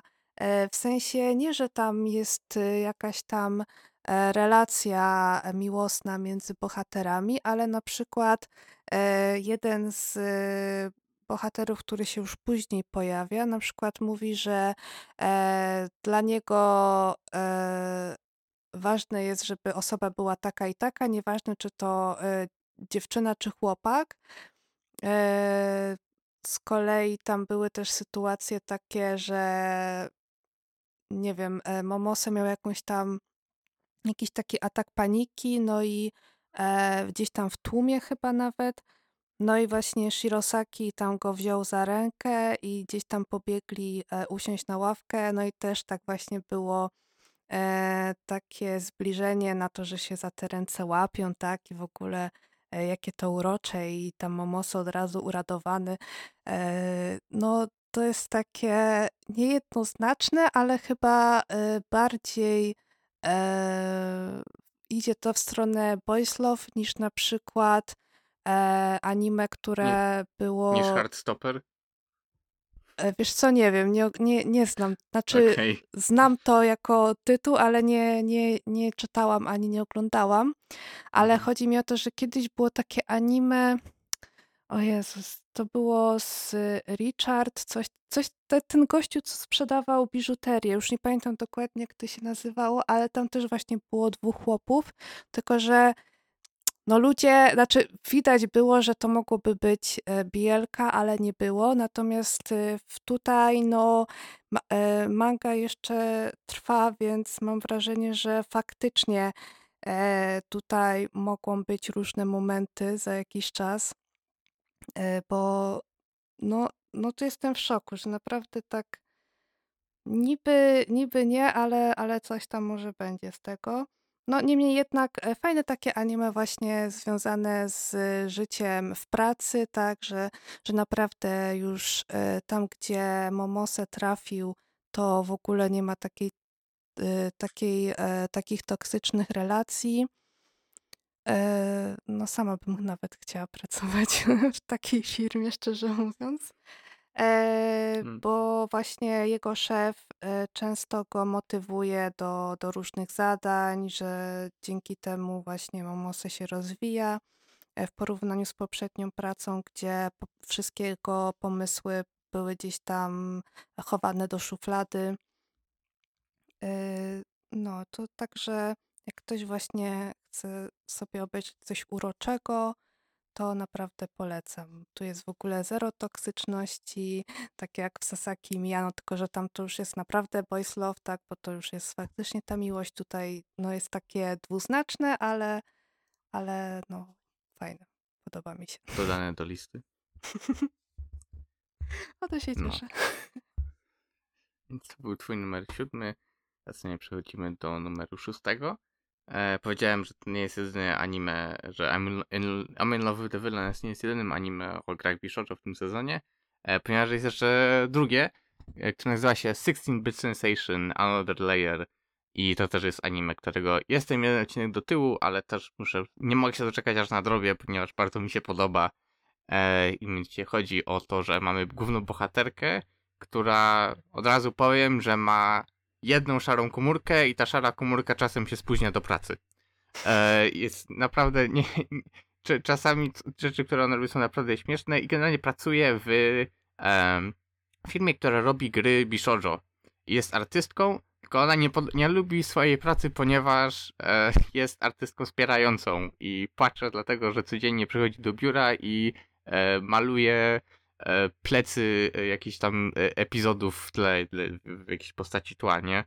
E, więc bardzo jest niezadowolony ze swojej pracy i, i wszyscy robią po prostu gry takie po prostu lowest common denominator w, w, tej, w tej firmie i się to nie podoba i ona chce zrobić swoją własną super fajną gierę, e, ale szef jej ciągle mówi, że to jest głupie i takie gry się teraz już nie sprzedają. E, no więc jest smutna i się nie podoba i pewnego dnia przycho- idzie sobie i znajduje taki sklepik, e, który prowadzi jakaś taka babcia. I ta babcia wystawia właśnie gry bishoujo, krestu klasyki, gatunku takie jak kanon, e, na za super tanie ceny. No więc ona e, mówi do tej babci, babci co robić, to jest świetne, e, te, te, te, te gry są arcydzieła i gada przez jakieś trzy godziny do niej, dlaczego te gry bishoujo są takie genialne. E, I ona kupuje od niej te, te gry. Później wraca, e, znaczy nie kupuje, czy ta, bo nawet dostaje. W każdym razie później wraca te, i tego sklepu nie ma. No, takie what the fuck. Więc idzie, idzie dalej i e, je, bierze jedną z tych gier i otwiera ją i nagle zostaje przeniesiona w czasie do roku tysiąc dziewięćset dziewięćdziesiątego drugiego, e, gdzie znajduje, gdzie znajduje e, taką firmkę, e, która ma świetną nazwę Alkolsoft. I, I oni chcą zrobić własną grę bishoujo, tylko problem jest taki, że ich programista się na nich wypiął. E, I teraz ona zainteresowała, że hej, mogę w końcu zrobić grę, którą chcę z tymi ludźmi. E, no i z nimi tam współpracuje i nawiązuje e, przyjaźnie. I generalnie fabuła polega na tym właśnie, że ona ma te gry e, i kiedy otwiera grę, to przenosi się w czasie do momentu, w którym ta gra została wydana. No i, i właśnie na tym polega cała fabuła i jest to naprawdę fajne. Tak jak mówiłem, główna bohaterka jest naprawdę głupia. Nie widziałem nowego odcinka, ale już leci na, na Twitterze klip, który na przykład ona właśnie tak, nie wiem, jakoś jest smutna czy zestresowana i mówi, mówi, muszę sobie jakoś poprawić humor i puszcza z telefonu opening Madoki Magiki. E, jest naprawdę, albo na przykład kiedy, to jest trochę spoiler, ale kiedy wraca do teraźniejszości, bo ona tam wraca po jakimś czasie do teraźniejszości, potem znowu wraca do przeszłości, kiedy wraca do teraźniejszości, wchodzi do swojego pokoju, widzi, że niektóre z jej, z jej gier znikają i ona najpierw myśli, że chwila, czy to dlatego, że ja zmieniam przeszłość, a potem myśli sobie, nie, nie, nie, to musi być złodziej, który kradnie tylko erogę. Yes. E, no. no to dobra, faktycznie głupia. E, no, więc... E, no, jest fajna kwestia, o której ona gada potem z tym programistą, i ona mówi mu, że, że no zniknęły mi gry, a na pewno był złodziej, który gra, kradnie tylko erogę, a on mówi, to, to w przyszłości są takie złodzie- tacy złodzieje, a on mówi, no, niekoniecznie. E, jest naprawdę świetna i, i właśnie to jest trochę mi przypomina Eee, ten Remake Our Life, które, które, czy tam Redo Our Life, które tam omawiałem w którymś tam sezonie i, i mówiłem, że eee, nie kupiło pierwszym odcinkiem, a potem było strasznie słabe, eee, a tutaj faktycznie mnie, nie, mnie kupiło pierwszym odcinkiem i potem kupowało kolejnymi jeszcze bardziej, ponieważ z odcinka na odcinek coraz bardziej mi się podoba. Jest naprawdę śmieszna, jak mówię, głównobohaterka jest naprawdę zabawna, cała reszta, ten supporting cast też jest fajny, są naprawdę te, te, te goofy bardzo postacie, e, bardzo zabawne, e, no i tak mówię, jest to świetna komedia i jestem bardzo ciekaw, e, dokąd fabuła dalej pójdzie, ponieważ nie, niezwykle przyjemne jest oglądanie tego anime. E, nawet może nie jest właśnie ono jakoś e, spektakularne, jest bardzo fajnie od strony dźwiękowej, bardzo fajne, nawet no mamy właśnie nawet takie bardzo fajne castingi właśnie od aktorów, którzy są znani ze występowania w erogę, chociażby jedną z postaci e, z postaci gra, jedną z ważniejszych postaci gra Ayako Kawasumi, która wciela się w szermierza e, w serii Fate w Arturie, więc jest to naprawdę fajne, no i opening jest w wykonaniu Shoko Nakagawy, więc naprawdę, naprawdę no, no, po, w, od strony aktorskiej jest naprawdę fajnie. Od strony dźwiękowej, strony wizualnej nie, nie zachwyca, ale nie jest też źle, jest, jest bardzo, bardzo fajne, na pewno widzę, jak, że, jak, że to, mogło, to anime mogłoby się stać e, czyimś ulubionym anime, czysto z tego, że ma dużo uroku. Jest, i to, to jest dobry opis, że to anime ma bardzo dużo uroku i bardzo przyjemnie się to ogląda. I to jest moje miejsce szóste w tym sezonie. Co jest u ciebie na miejscu szóstym? Mm. U mnie jest Heaven Official's Blessing, drugi sezon. Mm-hmm. W sumie to, jeżeli chodzi o ten tytuł, to czytam książkę, aczkolwiek nadal jestem na tomie pierwszym, także nie wiem, co się dalej dzieje i nie wiem, jak bardzo anime odbiega od, od książek. Aczkolwiek czytałam komentarze, no i niestety, znaczy są takie delikatne zmiany, e, no spowodowane są one cenzurą, bo e, autorzy bielek w Chinach mają naprawdę przesrane, żeby w ogóle stworzyć e, coś, co Yy, można by nazwać bielką, ale coś, co nie będzie takie bezpośrednie, bo na przykład wystarczy jakieś tam pokazanie pocałunku między yy, parami homoseksualnymi i już na przykład yy, wydawca może mieć jakieś problemy.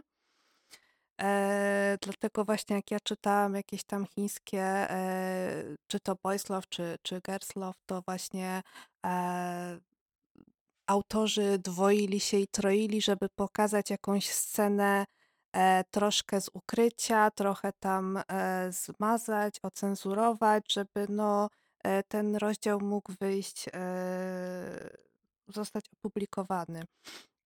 No i tutaj ogólnie e, jakby te wszystkie książki, e, które są tworzone przez autorkę, one są boys love, ale te relacje są tak delikatnie opisane, na przykład, nie wiem, dotknięcie ręki, spojrzenie, takie tego typu rzeczy, żebyśmy my właśnie odczuli tą relację między nimi, ale żeby to nie było takie właśnie bardzo chamskie, żeby właśnie, no, tak jak już wspominałam, ta cenzura nie dopadła e, tutaj e, tej, tego, tej powieści.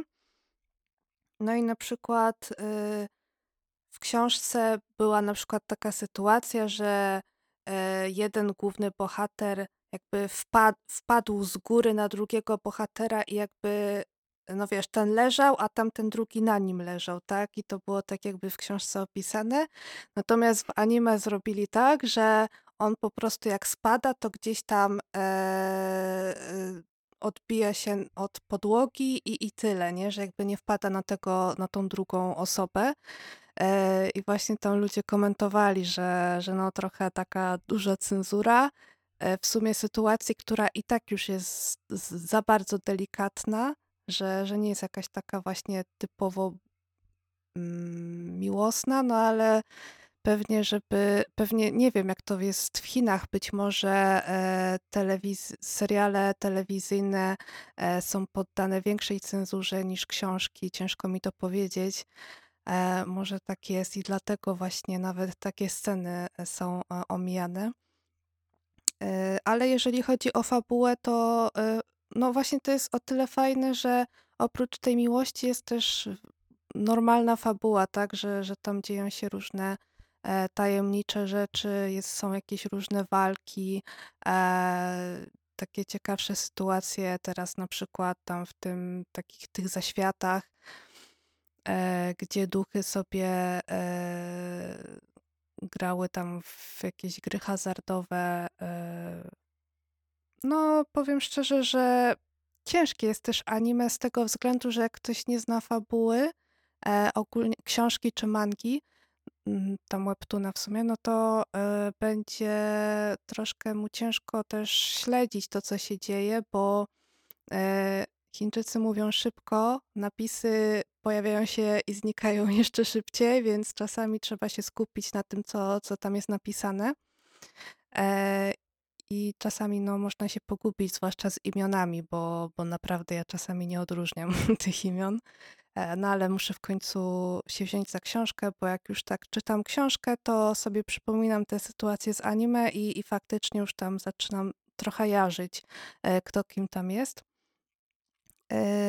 No myślę, że ci ludzie, co na przykład oglądali Moda o Zushi, no to też będą wiedzieli, o czym mówię, bo tam też niektórzy mieli, znaczy ja tego nie oglądałam, ale wiem, że niektórzy ludzie też mieli problem z ogarnięciem fabuły i też mi się wydaje przez to, że po prostu tam wszystko szybko się dzieje, ogólnie Chińczycy mają tak, że na przykład szybko wymawiają jedno zdanie, bo u nich jest po prostu krótkie, a u nas na przykład to wychodzi na, na bardzo długie zdanie i, i to szybko znika, więc czasem trzeba naprawdę pauzować.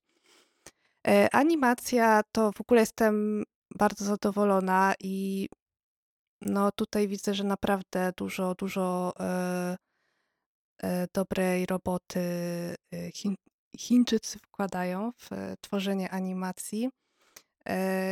Głosy też bardzo, ja w ogóle lubię te, te głosy w tych chińskich animacjach, bo są zawsze takie spokojniejsze, stonowane, więc to taka fajna odskocznia od japońskich a, e, animacji. Pisków, tak? Tak, dokładnie.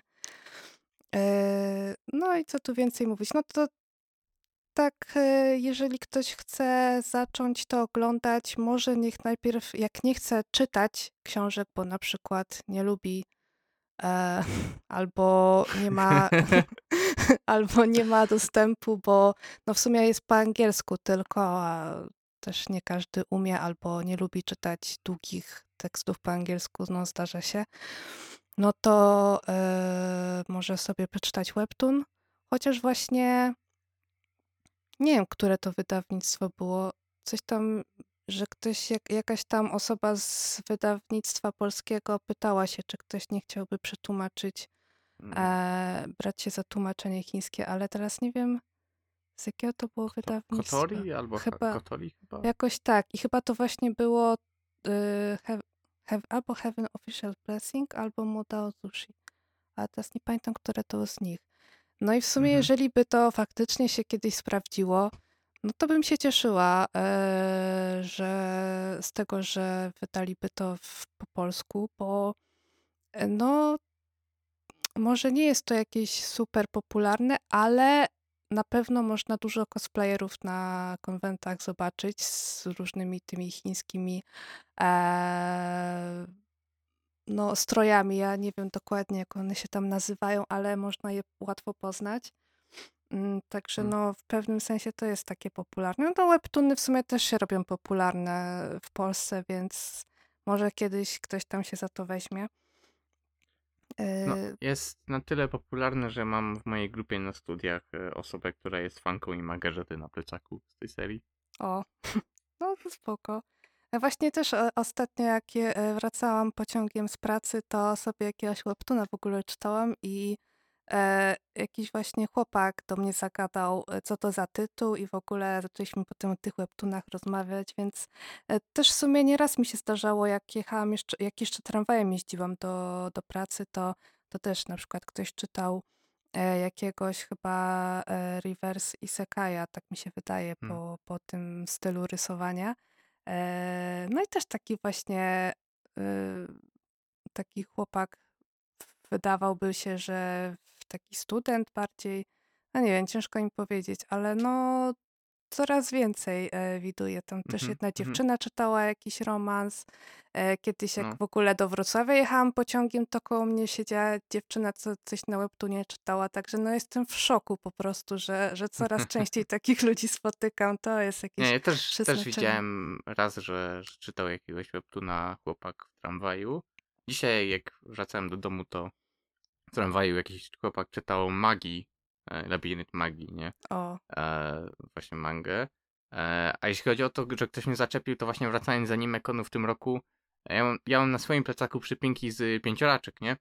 E, i, I właśnie jeden facet, e, który tak jakby, tak jakby nie, nie siedział obok mnie, znaczy siedział obok mnie, ale tak jakby, wiesz, w drugiej klasie, tak jakby obok w tym, tych podwójnych siedzeniach, że są dwa siedzenia obok siebie. No, no wiem, o co chodzi. No, że w, e, w rzędzie obok, o to mi chodzi. Mhm. E, no to właśnie pokazał, najpierw tak jakby pokazał mi, e, że, że ma na swoim plecaku przypinkę z Itsuki, czy jedną z pięcioraczek, i potem jak usiadłem, to, to, to, to bo stałem wtedy, e, a potem jak usiadłem, to mnie tyknął i pokazał, że ma na, na telefonie tapetę z nią. Spoko. Śmieszna sytuacja w miejscu publicznym. No ja właśnie coraz więcej widzę w ogóle, wiesz, młodzieży z jakimiś przypinkami, z anime mhm. i tak sobie właśnie myślę, że y, ja z gimnazjum y, bym po prostu, jakby mi ktoś wtedy powiedział, że, że po prostu anime będzie tak popularne, że normalnie widok takich osób będzie codziennością, to chyba bym nie uwierzyła, bo kiedyś to naprawdę, jak się zobaczyło jakąś osobę, co miało chociaż jedną przypinkę z jakiegoś anime czy mangi, to, to był po prostu szok. A teraz to już naprawdę no. jest mega popularne, co, no, co mnie cieszy, bo jeżeli będzie webtoon bardzo popularny, no to może w końcu coś tam ruszy u nas, czy to z koreańskim, czy z chińskim, no to już nieważne. Ważne, żeby coś no, ruszyło. No, no. no to też jest prawda, że tak jakby, że ostatnio byłem w Pepco i kupiłem sobie komin i czapkę z Dragon Ballem i zobaczyłem piżamę dziecięcą z Naruto. Teraz w Biedronce będą puzzle z anime, nie? A no, no, no. No, no, więc, więc, więc jest to w ogóle to w tych takich sieciówkach z ciuchami, no to teraz już no ciągle tak, jakieś, no w Kropie no. zawsze były, nie? Teraz na właśnie, był w pewnym momencie taki moment, że mogłem wejść do galerii handlowej i wejść do trzech innych sklepów i znaleźć jakby koszulki z Dragon Ballem w każdym z nich, mhm. nie? To prawda, no. tylko gdyby chociaż trochę e, poszerzyli swoje e, horyzonty i dali e, na dział żeński trochę lepsze te, te koszulki z anime, to może bym jakieś kupiła. O, klepią Sailor Moona dla was. No właśnie. E, o, e, to tyle. Znaczy ja czy... właśnie chciałam coś z Itochunji, ale no niestety tam bardziej na... A nie, chodzi mi o to, czy tyle o Heaven's Official Blessing. No, no, ale nie, chciałam jeszcze po prostu do, do tych ciuchów nawiązać. E, a nie, a z no. mi to to Abistal teraz wydało, jakie, wydaje jakieś tam gadżety, jakieś kubki, jakieś takie um, do shotów, te takie małe, nie? Mhm. E, no, no, no, takie rzeczy. Rozważałem, czy nie kupić jakiego kubka, bo fajne to jest, ale mnie nie stać. I mam no, za dużo kupów w domu i tak. A. No, ja też no. mam problem z kubkami, Boże, ale no czasami po prostu trzeba coś nowego kupić. Ale no, no w sumie no, no. może kiedyś też się zobaczę w ogóle, jak to wygląda, bo nawet nie, nie widziałam tych doszotów ani tych kubków. No, nieważne. No, fajne. Znaczy, te doszotów, które jakby mają takie te postacie Junji'ego i to w jakimś takim chibi stylu, więc one nie są a, takie fajne. Okay. Ale, ale jakieś takie, a na, najpierw, a na przykład chyba widziałem e, po prostu taki, e, boże, nie kubek, tylko m, szklankę taką dużą właśnie, która ma na sobie, wiesz, tak jakby wygrawerowane, wygrawerowane jakby, znaczy nie wygrawerowane, tylko nadrukowane e, ilustracje Junji'ego i to. Aha. Także wiesz, że one są czarne i że, że jest przezroczyste, tak jakby te części, które by, byłyby białe w ilustracji. A, no, no, nie? no, kumam. Więc to jest fajne, nie? Mhm. E, no, więc to było miejsce szóste. Tak. E, pora na miejsce piąte u mnie to jest e, The sto Girlfriends Who Really, Really, Really, Really, Really Love You, czyli sto dziewczyn. E, I tak, jest to manga, o której chyba już mówiłem kiedyś, chyba na podsumowaniu roku pierwszym e, mangowym, co czytaliśmy w tamtym roku. Um, I tak, jest to naprawdę surrealistyczna komedia, która opowiada o chłopaku, który e, odkąd miał, nie wiem, jakieś trzy miesiące, czy jakoś tak, bardzo mały, e, ciągle każda dziewczyna, e, do której miał uczucia, go odrzucała, aż w końcu odrzuciło go sto osób, e, sto dziewczyn i przy, przy, przychodzi pewnego dnia do Boga i mówi: Boże, dlaczego ja mam takie, takie nieszczęście? I w końcu przychodzi i ten Bóg faktycznie się do niego pojawia, taki Bóg w takim, takiej świątyni i mówi: słuchaj chłopiec, o, ten, odrzuciło cię sto dziewczyn nie bez powodu i to dlatego, że teraz będziesz, że sto dziewczyn cię odrzuciło, więc teraz sto dziewczyn będzie cię kochać i, i, i będziesz musiał z nimi być i poczujesz to, kiedy, je, kiedy zobaczycie się, to poczujesz, jak elektryczność leci przez twoje ciało. Haczyk jest taki, że Jeżeli, e, ten, jeżeli nie będzie się ulewał z którąś z nich, to ona umrze. E, i, więc jest, ma t- teraz problem, że musi e, umawiać się ze stoma dziewczynami naraz, ale nie, ponieważ jest dobrym facetem, który kocha swoje dziewczyny i wszystko, to nie, nie, nie, nie chce jej zdradzać, tylko otwarcie z nimi chodzi wszys- e, wszystkimi e, i w so- ten sposób tworzy taką jedną wielką rodzinkę. Więc jak jest to manga, którą czytamy od jakichś dwóch lat, jest to naprawdę, naprawdę surrealistyczna komedia, e, której, e, no cóż, no jak mówię, to jest właśnie podstawa całej serii. To jest komedia i jest bardzo surrealistyczna, e, zarówno jeśli chodzi o rzeczy, które się dzieją, jak i, jak i właśnie charaktery postaci. Oczywiście trzeba wykreować sto dziewczyn. No w tym momencie akurat w mandze jestem na bieżąco, to jest może jakieś dwadzieścia pięć, więc jeszcze trochę zostało. No ale mamy na przykład chociażby na Aniliście, tak jakby kiedy są strony dla postaci, to, to, to, to jest jakby opisany każdy typ dziewczyny, czyli mamy typ dziewczyny, że pierwsza jest, że pierwsza, którą spotyka, jest horny, druga jest tsundere, trzecia jest, e, jest, jest, jest mała i urocza, czwarta jest, jest kudere i tak dalej. I, też, i ten coraz bardziej niedorzeczne stają się te, te, te, te, te, te, te typy, na przykład później zostaje wprowadzona, nie wiem, dziewczyna, która E, e, która uczy etyki w szkole, ale sama e, ciągle jest pijana i, i ten śpi w namiocie. E, albo, nie wiem, nauczycielka angielskiego, która tak naprawdę wcale nie umie angielskiego i udaje Amerykankę e, cały czas mimo tego. E, I coraz bardziej jakieś takie właśnie... I to, to, to, to właściwie jest trochę takie, może nie aż tak niedorzeczne, ale niektóre są naprawdę, naprawdę e, zabawne. No i tak jak mówiłem, jest to, jest to komedia surrealistyczna, w która, której po prostu gagi są jakby co dziesięć sekund jest jakiś żart. Praktycznie wszystko jest żartem, ale są też oczywiście momenty, momenty, które są szczere, które są, które są jak najbardziej prawdziwe i czułe, co jest przepisem na mangę, którą ja lubię. Ja lubię komedię, lubię surrealistyczne komedie, lubię przesadzone komedie.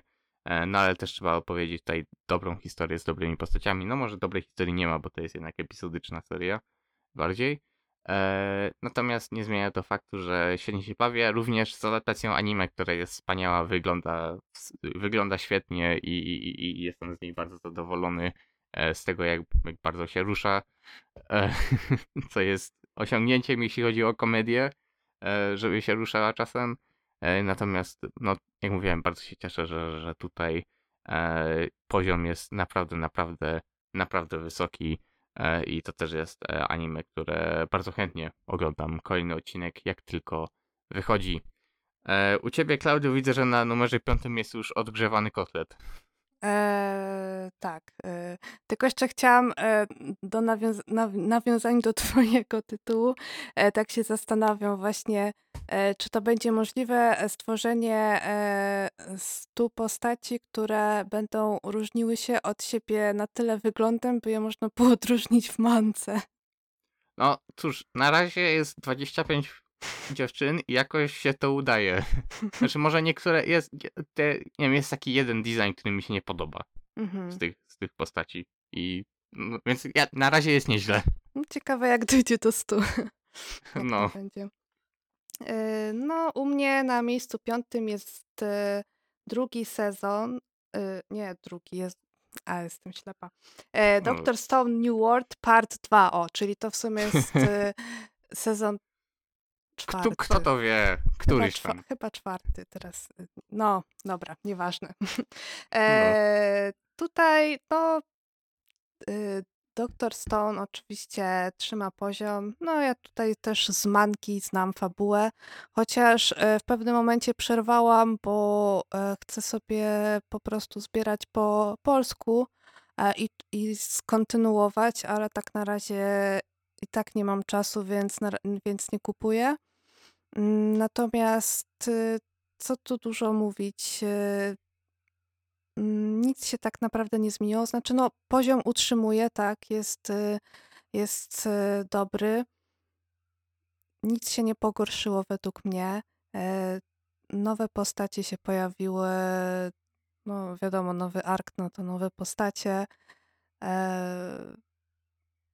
No, myślę, że jak ktoś się waha, czy, czy kontynuować, to myślę, że, że może na spokojnie sobie obejrzeć, bo tutaj, jeżeli chodzi o mm, adaptację mangi, tak, to jest, jest naprawdę dobrze. Także, no, więcej chyba nie ma co tu opowiadać. No, chyba doktora Stone'a to też każdy kojarzy, to fabuły nie muszę też tłumaczyć. No. No, tak, to jest, jaki jest problem, jeśli chodzi o tam któreś sezony, że już wszyscy wiedzą e, mm. o co chodzi, więc nie ma co omawiać za bardzo. Dlatego właśnie, Pro, no. e, dlatego na przykład w tym, e, w tej naszej topce nie brałam pod uwagę na przykład Jujutsu Kaisen, bo dosyć, że to już jest też drugi sezon, to jeszcze jest to kontynuacja z poprzedniego, no. więc też stwierdziłam, ja, że bez sensu. Tak, i ja jestem do tyłu mocno. A, okej. Okay. Więc no. No, a skoro mowa o kolejnych sezonach z kolei, to tym razem drugim, e, nasze miejsce czwarte mamy to samo, czyli Spy Family, sezon drugi.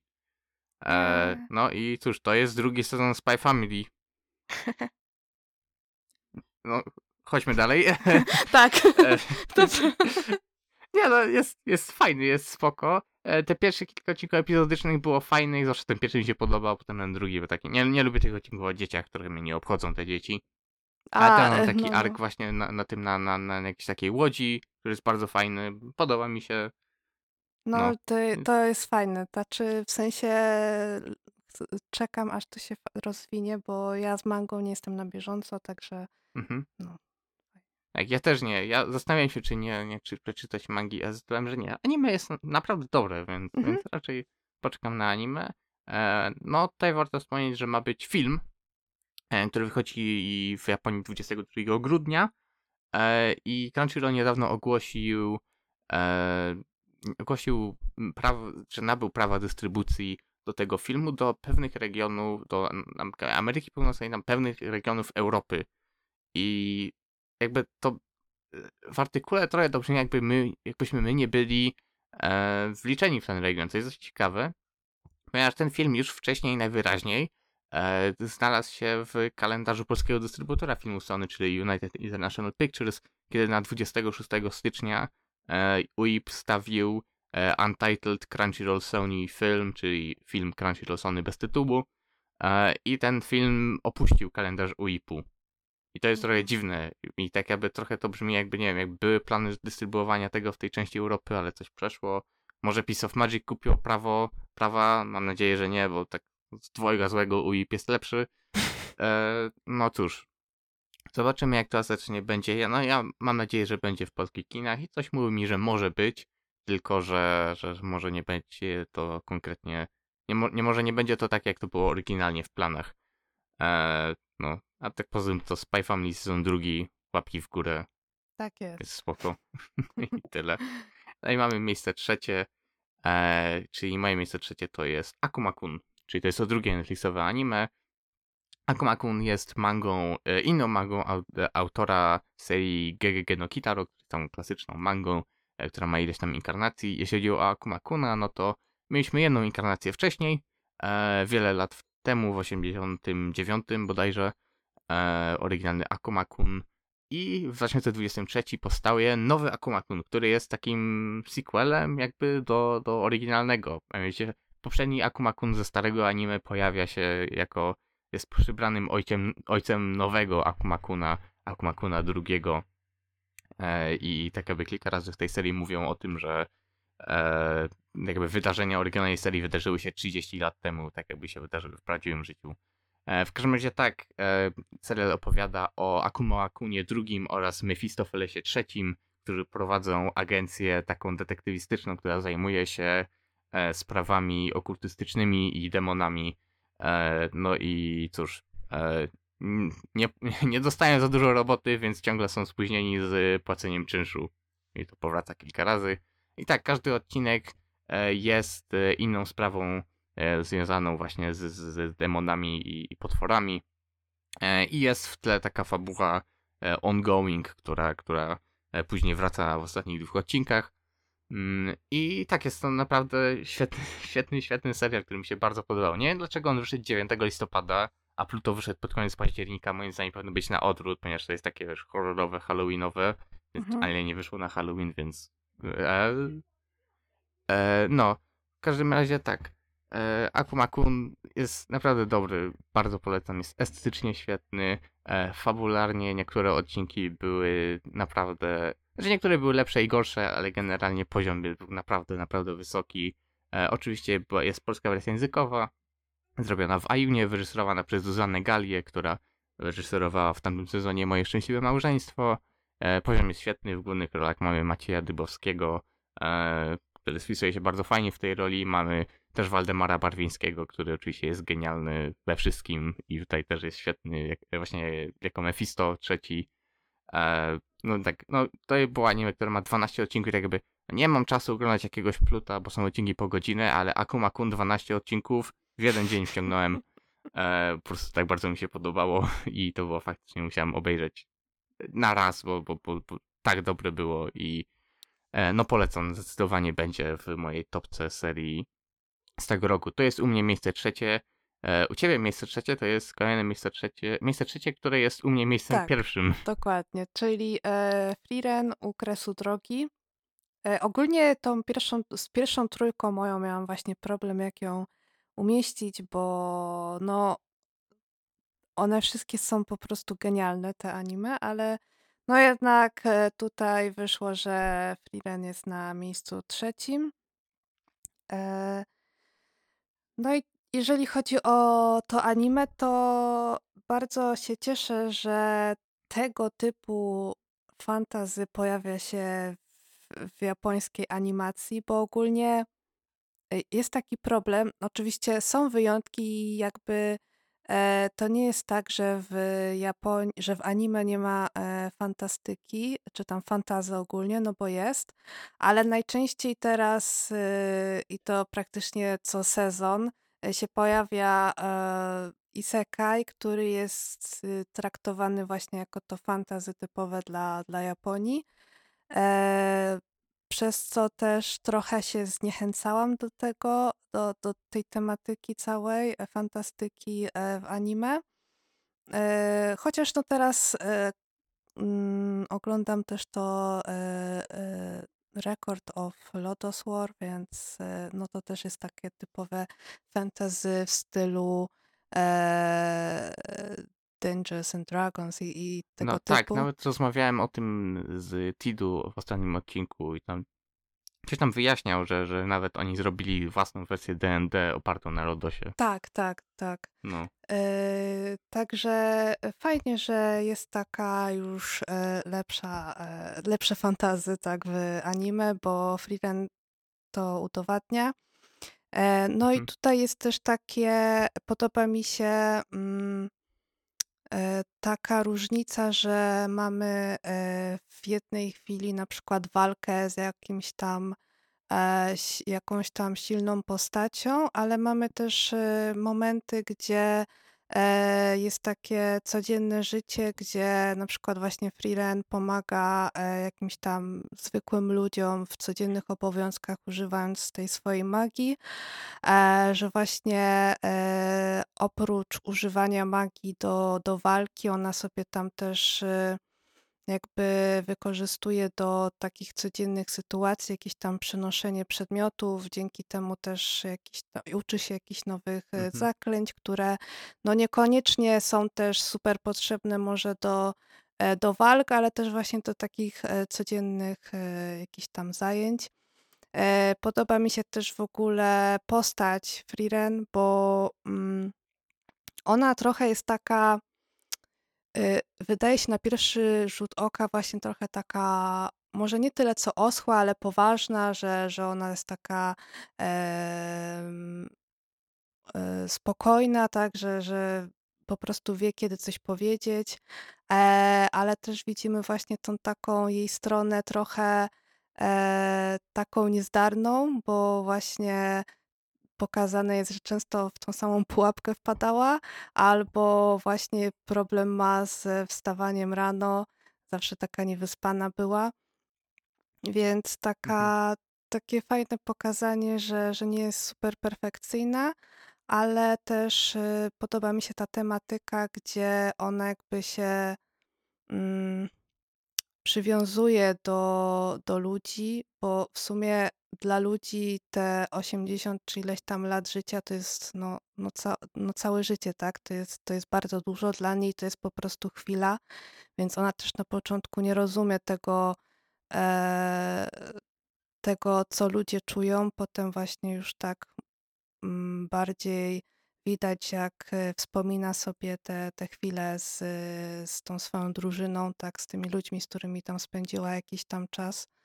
Tak, tak, bo fabuła polega na tym, że e, zaczę, fabuła zaczyna się od końca, czyli że Frieren razem z, z m, paczką składającą się z bohatera, herosa, e, wojownika, e, krasnoluda oraz e, m, księcia, czyli te, e, księcia, przepraszam, e, e, boże, no tak, nie księcia, e, tylko taki, jak jest e, ksiądz, tak? No, yy, duchowny, no. Du- o, tak, o, właśnie. Tak, bardzo, czyli taki, takim zespole bardzo J R P G-owym, Dragon Questowym, prawda, typowym. Wracają właśnie z dziesięcioletniej podróży, e, kiedy pokonali Mrocznego Pana e, i ocalili cały świat. E, i właśnie kilka razy mówi Frieren, że, że, że, e, no, że jak, jak, dlaczego ludzie tak celebrują, że, że tak jakby ona się nie przywiązała, bo to jest dla niej to była jakaś taka, wiesz, taka krótka dziesięcioletnia podróż, dziesięcioletnia przygoda, prawda? I jakoś tak los się potoczył, że ona wyrusza na ponowną podróż tak jakby z nowymi kompanami, kompanami po tym samym szlaku do tego samego celu. W innym celu, ale do, do tej samej destynacji, prawda? Mhm. I właśnie tak jakby tym razem może jednak spróbuje nieco bardziej się przy, przy, przywiązać do tych ludzi. I to też jest ciekawe, że tak jakby widzimy coraz bardziej flashbacki, w której widać, że może jednak ona się przywiązała do, do, do, do, do tych twoich, swoich starych kolegów, e, ponieważ co chwilę coś się, się jej przypomina, co, co, co zrobili, czy zostało jej powiedziane na tej ich przygodzie, nie? To jest właśnie ten motyw tego przemijania, prawda? Mhm. E, że, że, że, że ona jest, że ona, ponieważ żyje bardzo długo, to, to, to jednak widzi, jak e, wszystko wokół niej, jak wszystko wokół niej właśnie umierają, jak rzeczy się zmieniają. I jakby powracającym wątkiem jest, kiedy oni wchodzą do jakiegoś miasta i ludzie w ogóle nie wiedzą, i, i, i, ludzie jej mówią, wiesz, wyglądasz jak ta Frieren z zespołu bohatera, tak. Nie? Nie wiem czemu, ale mi ją przypominasz. Poza tym, że wyglądacie identycznie, jest coś podobnego. Tak. E, no. E, więc tak, ale też się zgadzam, że to jest bardzo takie wyjątkowe fantazy. Jako Ja już mówiłem to, też właśnie mówiłem o tym z Tidu, rozmawiałem, że nie lubię fantasy z reguły. nie lubię ani takiego typowo japońskiego fantasy, chociaż lubię Dragon Questa, który jest takim typowo japońskim fantasy, ale, ale generalnie tak się nie przepadam za fantasy, nie przepadam za, za jakimiś takimi rzeczami tolkienowskimi w ogóle um, i też rzeczą, którą ja naprawdę nie lubię w, w fantasy, to jest lore i wyjaśnianie i mi się bardzo nie podoba, kiedy mamy, kiedy mamy stworzony taki świat magiczny, e, właśnie, który jest pełen mistycyzmu i nagle zachodzi coś, co ja lubię nazywać e, midichlorianizacją magii, czyli że mamy, m, kiedy fantastyka staje się nauką, e, prawda? K- czyli kiedy zostaje wyjaśnione konkretnie, jak magia działa, jak działają te zaklęcia, jak wszystko. Frieren, no nie jestem na bieżąco z mangą, generalnie tego nie ma. W ostatnim odcinku było tego trochę, e, co mi się tak się nie podobało, ale generalnie właśnie też jest to, co mówię, że ona tam chodzi i kolekcjonuje różne jakieś takie dziwne zaklęcia, które jakby wiele z nich po prostu jest kompletnie bezcelowych. Mhm. Dlaczego ktoś je zrobił, dlaczego one istnieją, dlaczego one są dalej przekazywane, to nie jest wyjaśnione.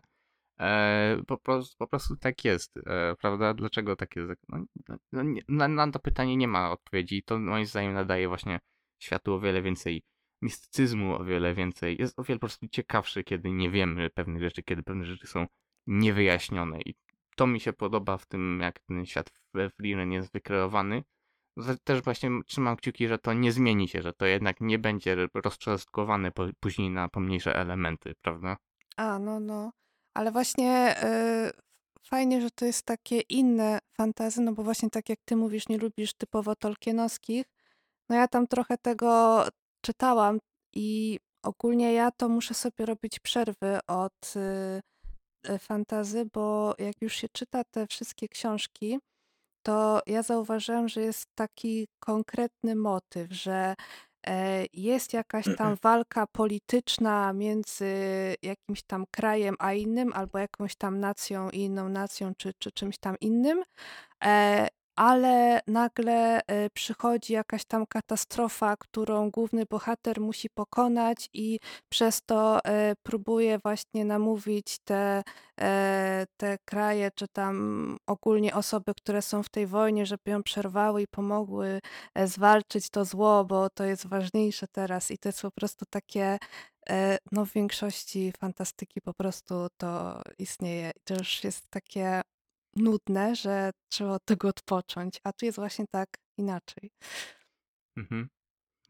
Nie, tak, te, te, też to rozumiem, ale też wydaje mi się, że to, to dla mnie w dużej części po prostu polega na, na settingu. Tak jakby to, co opisałaś teraz, gdyby to się działo w kosmosie, to bym to pożerał dniami i nocami, e, no nie? E, ale, ale, ale no tak na jakoś to, to takie typowe europejskie średniowiecznie fantasy jakoś do mnie nie, nie, nie przemawia. Mm-hmm. E, a, I dlatego też Frieren mi się podoba właśnie.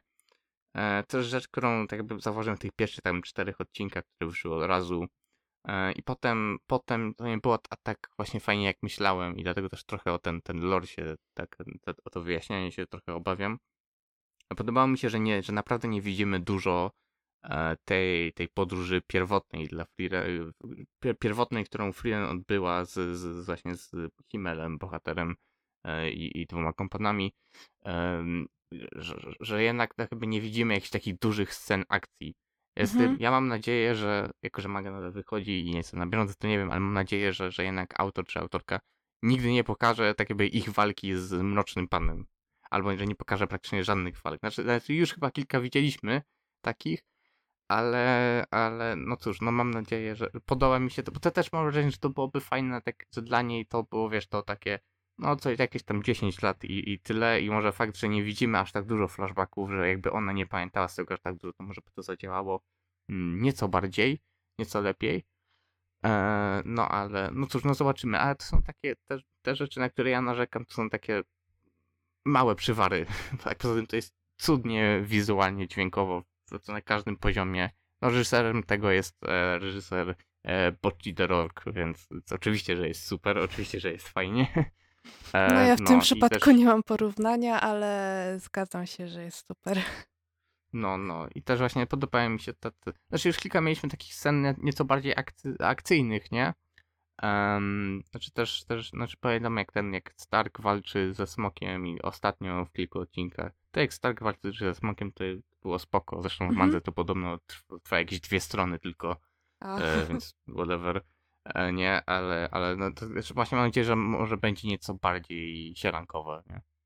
No właśnie to jest właśnie takie wyjątkowe no. w tym, że to jest taka fantastyka i niby coś się tam dzieje, ale nie jest tak, wiesz, tu coś, mhm. tu jakaś akcja, tam wybuchy, tam coś, tylko takie no...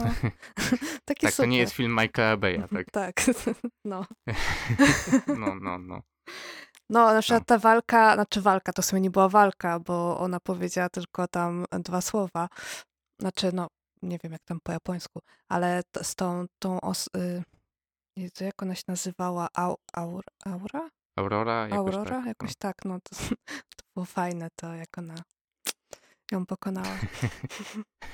Tak, znaczy no było fajne, ale ja też, e, ja też trochę się śmiałem e, przez, przez dobór słów. No trochę tak. No i też mi się to kojarzyło bardzo z, z, z tym, co wysłałem u nas na czat e, ogólny na, na tym z w Fate uh, Stay Night w, w ścieżce Unlimited Blade Works jest trochę taka podobna scena. Mm-hmm. E, i też mi się to skojarzyło właśnie z pewnym memem, który wysłałem właśnie na ten ogólny. Skoro mówimy o serwerze, to swoją drogą mamy u nas e, kanał fanartowy dla Freeren, więc jeżeli lubicie Freeren i chcecie, chcecie ła- patrzeć na ładne obrazki, to polecam wejść na nasz serwer na Discordzie, e, wejść, zobaczyć na obrazki serię i tam znaleźć Freeren, e, gdzie dosyć często wrzucane są obrazki, głównie przeze mnie. Ale, ale są. I możecie sami też rzucać oczywiście, jeśli znajdziecie. E, więc no, Freeren jest u mnie na miejscu pierwszym. E, no jest naprawdę dobra seria. Kilka rzeczy mam do narzekania, ale to są bardziej takie uwagi na, na przyszłość, które mam nadzieję, że, e, że, że może jednak się będę mylił do tego, gdzie... Że jednak te rzeczy, które, których nie jestem pewien, jednak tam nie pójdą. Zobaczymy jak wyjdzie. E, no jak mówię, nie czytałem mangi, ale mam trzy tomy, które wyszły w Polsce. E, miałem przerwę w zajęciach, więc poszedłem do sklepu i kupiłem pierwszy, a potem przy pomocy kodu promocyjnego na Jadsie zamówiłem sobie drugi i trzeci. E, I postaram się kupować i, i, i też czytać na bieżąco z polskim wydaniem, e, kiedy, kiedy anime się skończy. E, a to jakie wydawnictwo była... wydaje? Pod... E, J G. J G, okej. Tak. No więc trzeba będzie, no obsuwy, no, jestem do tego przyzwyczajony. Szczerze mówiąc, to e... tak nie wiem, dziwnie pomyślałam, że to bardziej pasuje do Kotori, ale może to takie moje... Mm, nie, nie, widzę to, widzę to, że też to by pasowało, no. I to też jest takie, że też trochę do Hanami, bo też mam wrażenie, że to jest coś, co takiemu casualowi można podrzucić i by, byłoby fajne. No. Zwłaszcza, że fantasy jest właśnie popularne wśród, wśród e, takie... w takim świecie literackim, nie? Mhm, no tak. I to jest właśnie bardzo ciekawe ugryzienie tego tematu. E, więc to było u ciebie miejsce trzecie, u mnie, u mnie pierwsze. E, no poza tym mamy omów- do omówienia tylko miejsce drugie, gdzie, które również nam się pokrywa. E, I to jest Zapiski zielarki. E, czy byłaś zaznajomiona z tym tytułem wcześniej? W sensie, czy go czytałaś? E, nie, oczywiście mangę kupiłam w twardej oprawie. Pierwszy tom, bo to jeszcze było chyba jak to zaczęło... No, ja nie wiem, czy ja ten na festiwalu nie kupiłam, bo wydaje mi się, chyba że tak. Mam z tego kartę. Mhm. E, oczywiście sobie stoi we Wrocławiu i e, zapomniałam o tym. Znaczy, ja to chcę przeczytać e, oczywiście i zbierać dalej, ale no niestety nie zdążyłam nawet tego jednego tomu przed anime e, e, przeczytać, mhm. Także no, no nic nie wiedziałam o tym. No. Ja podobnie, znaczy wiedziałem, że to jest light novel i że jest manga wydawana w Polsce, bo oczywiście, że light novel nie jest wydawany w Polsce, bo po co, przecież nikt tego nie czyta e, i nikt nie kupi na pewno, e, no ale, e, ale wiedziałem, nie wiedziałem za bardzo nic o tej serii kompletnie, e, poza tym, że, że nie wiem, że design okładki mnie intrygował, wyglądało w miarę ciekawie, znaczy sam tytuł Zapiski zielarki brzmi dosyć ciekawie, e, no i moje pierwsze wrażenia były bardzo pozytywne, tak jakby nie spodziewałem się trochę takie, trochę kryminału. Niekoniecznie, ale trochę, coś w tym jest, nie? E, fabuła polega na tym, że mamy główną bohaterkę, która zostaje, mm, jakby to powiedzieć, jakby porwana, jest zielarką właśnie, taką entuzjastką, e, właśnie, właśnie, mm, jakby to powiedzieć, o, zieleni, jakichś takich ziół, e, przyborów. Ziół, taki. ziół, ziół, o właśnie, ziół, w tym trucizn. Um, i zostaje właśnie porwana e, i zostaje zabrana do e, pawilonu cesarza, tak, tak mi się wydaje, że to tak, to, tak można to nazwać, no nie? E, no takiego jakby właśnie odgrodzonego miejsca, w której pracuje bardzo, bardzo dużo takich właśnie pracownic, te, które wykonują jakieś tam małe, małe, małe, no, tam sprzątają, piorą i tak dalej, i tak dalej. Jest ich bardzo dużo i pracują właśnie takie, takie jakieś takie małe, małe prace wykonują, tak? Mhm. No i pewnego razu, nie pamiętam właśnie jak, jak to się dzieje, może, może skoczysz i mi przypomnisz tutaj. Um, znaczy, bo chodzi o to, że, że ten cesarz ma, też nie, rozum, nie rozumiem koniecznie ten system, jak działa, że ma konkubiny, które tak jakby ma wybrać kiedyś pewnego dnia, która ma być zostać oficjalnie jego żoną i urodzić kolejnego cesarza, coś takiego. E, dobrze mówię? E, znaczy, wiesz co, to tak... No, może nie jest to, wyjaśni- to nie jest wyjaśnione najlepiej chyba. No, y- wydaje mi się, że to też chyba trochę... Dla mnie to jest ciężko ogólnie powiedzieć, bo ja e, coś tam czytałam, e, jakieś tam chińszczyznę, że tak powiem, więc tam też się pojawiały właśnie te, e, te konkubiny, ale właśnie wydaje mi się, że to jest trochę też na zasadzie tak jak w...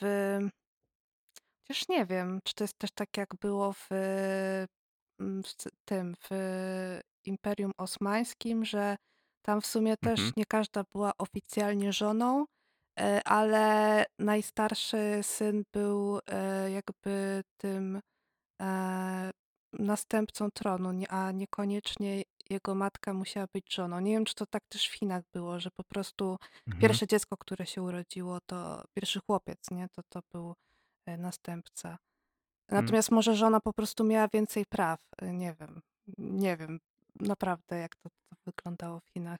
No, więc w każdym razie i tutaj może mi przypomnieć, jak to działa, że to było tak, że e, jakiś tam, że syn, młody dziecko, tak, e, właśnie jednej z konkubin chyba, e, jakby umarło w tajemniczy sposób, czy tam było umierające e, i nie wiadomo, jaki właśnie zielarka mm, główna bohaterka dała notkę, przekazała notkę anonimowo, że, że chodzi o puder, tak? Dobrze pamiętam, który one na siebie tak, tak. nakładają.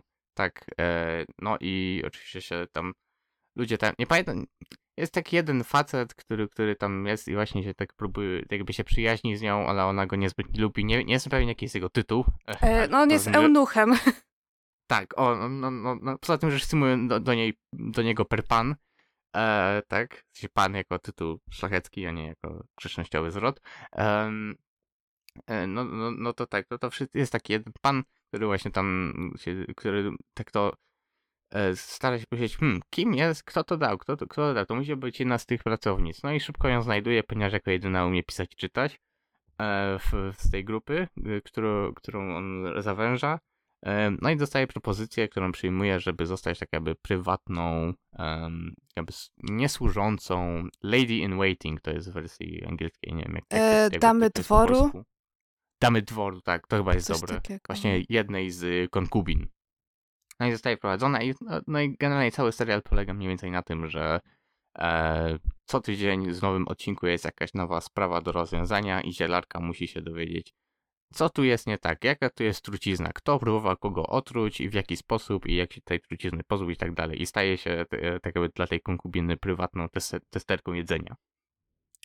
E, I tak, co, co, dlaczego tobie się podoba tak bardzo to anime? E, na pewno ze względu na fabułę. E, naprawdę mhm. jestem zawsze ciekawa, co się po prostu stanie w kolejnym odcinku, więc to jest właśnie jedno z tych anime, że tam staram się jak najszybciej obejrzeć kolejny odcinek i chyba główna bohaterka, bo też ma e, taki ciekawy charakter, bo na przykład nie daje się temu urokowi eunucha, e, zawsze mhm. tam z obrzydzeniem na to patrzy, e, ale też mhm. potrafi być e, w pewnych momentach poważna, postawić się e, na przykład tak, jak było w tej sytuacji, że ta jedna z tych dam dworu, mimo że ta e, konkubina chora leżała e, w łóżku i zakazali ogólnie już używania tego pudru, to ona potajemnie ją e, tym pudrem malowała, bo twierdziła, że ona nie może tak brzydko wyglądać, na co właśnie mało, mało, czyli główna bohaterka się wkurzyła i tam jej Na, nagadała, także też fajna taka postawa, mhm. że ona nie jest taka zero-jedynkowa, że tak. no, ten charakter ma bardzo taki, który mi po prostu pasuje, szczególnie w anime. Tak, i podkreśla, podkreśla to wspaniały występ Aoi Yuki e, właśnie w tej roli, mm-hmm. która jest świetna, jest tak śmieszna i, i ta, ta jest, ma taki, jest bardzo deadpan ten jej, ten jej występ, e, prawda? Mm-hmm. I t- też to właśnie z tym eunuchem to też dobrze właśnie odbijają się od siebie, który jest taki całkiem pogodny. E, no, też się zgadzam, że, że właśnie, że ta bohaterka jest bardzo charyzmatyczna, bardzo, bardzo charakterystyczna i świetnie się ją ogląda. I tak samo również jestem bardzo ciekaw, tak jakby co się wydarzy w tym tygodniu, prawda? Jaki, mm-hmm. Jaka trucizna będzie, jak ona to rozwiąże, jak ona się skapnie, co takiego ciekawego zrobi, co takiego jakby, we, jakby ona zwraca w pewien sposób na siebie uwagę swoimi takimi nietuzinkowymi czynami, tak. e, które wykonuje w tym pawilonie. E, I i co, co ona odwali w tym tygodniu? To też jest dobra zagadka. I same właśnie zagadki takie. Dlatego powiedziałem, że trochę jest tym kryminału, ponieważ nie jest to kryminał taki faktyczny, że kogoś, że jest tam, że próbują kogoś otruć czasem. E, oczywiście, bo jest tam testerko jedzenia i tak dalej. Ale, ale jest to właśnie ten motyw rozwiązywania zagadki mhm. w, w, w wielu tych odcinkach, co jest bardzo przyjemne i, i bardzo mi się pod, podoba i, i no lubię kryminały, więc to do mnie, do mnie pasuje, lubię takie, takie klimaty, tak. takie rzeczy. W ogóle też podobają mi się te damy dworu, które razem pracują z Mao Mao, bo ja w ogóle, ba- bo, no tak jak mówię, nie znam anime, to ja się bałam, że one będą jakieś tam zazdrosne czy coś. One są takie super urocze w ogóle. A, tak że z... będą jak, jak siostry Kopciuszka. Tak, tak. tak. I, to, I tak jest w tych damach e, w, u innych konkubin, kiedy mhm. ona odwiedza tam i właśnie one się zachowują jak siostry Kopciuszka, jak najbardziej, że nawet nie, że ona jest, zostaje wezwana, żeby uleczyć konkubinę, a oni nawet jej nie pozwalają do niej, do niej za, zajrzeć. Tak, tak. E, no, a te, ale te, te, te damy dworów y, u konkubiny, której ona jest stosunkowo fajna, jest, one ciągle myślą, że ta, że mało, mało była jakoś tam gnębiona w tym swoim domu, a wcale tak nie było. Tak, bo to chodziło Tylko, właśnie no. o to, że ona ma na, miała na rękach bandaże, bo ona po prostu na sobie różne testy przeprowadzała, jeżeli chodzi właśnie o jakieś tam tak. e, trucizny, nie trucizny i sobie to bandażowała. One myślały, że po prostu była gdzieś tam maltretowana w domu i to wszystko te rany zasłania. No tak, ale tak. to właśnie też wa- bardzo pozytywnie, bo ja też jak czytałam różne takie e, nawet webtoony związane właśnie z tymi dam- damami dworu czy coś, to właśnie niektóre to e, były takie właśnie, że się lubiły, a niektóre były takie, że w ogóle nawet tej, e, tej której służyły, nie lubiły. To dlatego mhm. tutaj tak się zastanawiałam, jaki to będzie rodzaj tych dam, takie miłe czy niemiłe, no i na szczęście miłe.